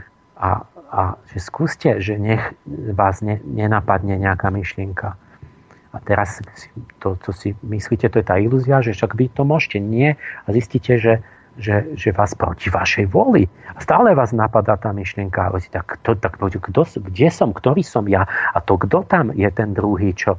Keď ja som si povedal, že nech ma nenapadá tá myšlienka, že ma stále napadá. A teraz zistíte, že vy začnete bojovať vnútri z niek- a, a v tej chvíli ste tam dvaja. Vy a ten démon, ktorý vám tlačí tú myšlienku. Mm-hmm. Zistíte, že to vás ako drží v takých putách, že vy už úplne jak, jak zmučí, kvári, že no, a neviete sa a ťahá vás a neviete sa otrhnúť od toho a, a že vlastne akoby tak kto ste, kto ste zistíte, že ktorý som ja, čo sa deje, že tu sú nejakí viacerí, tu niekto má tlačí, ťahá, ja neviem odolať, podláhnem a sa nemôžem rozhodnúť. A to tým začína duchovná skúsenosť ja, tí majstri potom začne že seba pozorovať a zrazu začne pochopenie, prečo to tým odstupom, že pochopíte zrazu, ako vznikajú tie myšlienky. Mm. Sú také, pri tom, pri tom seba pozorovania zistíte, aha, to nie ja, to preto a preto. To tak vzniká. No dobre. A, a toto je ten, to je ten, a to, to, to je ten pokrok, nejaké osvietenie, proste to je ten, ten, ten mudrc, ktorý začne takto poznávať seba a dojde k sebe vláde. No, myslím, že na dnes stačilo toľko. Aj tuto ľudia píšu, že veľmi pekne ďakujú za tento diel relácie. Niektorým to veľmi veľa osvetlilo, druhým možno nie.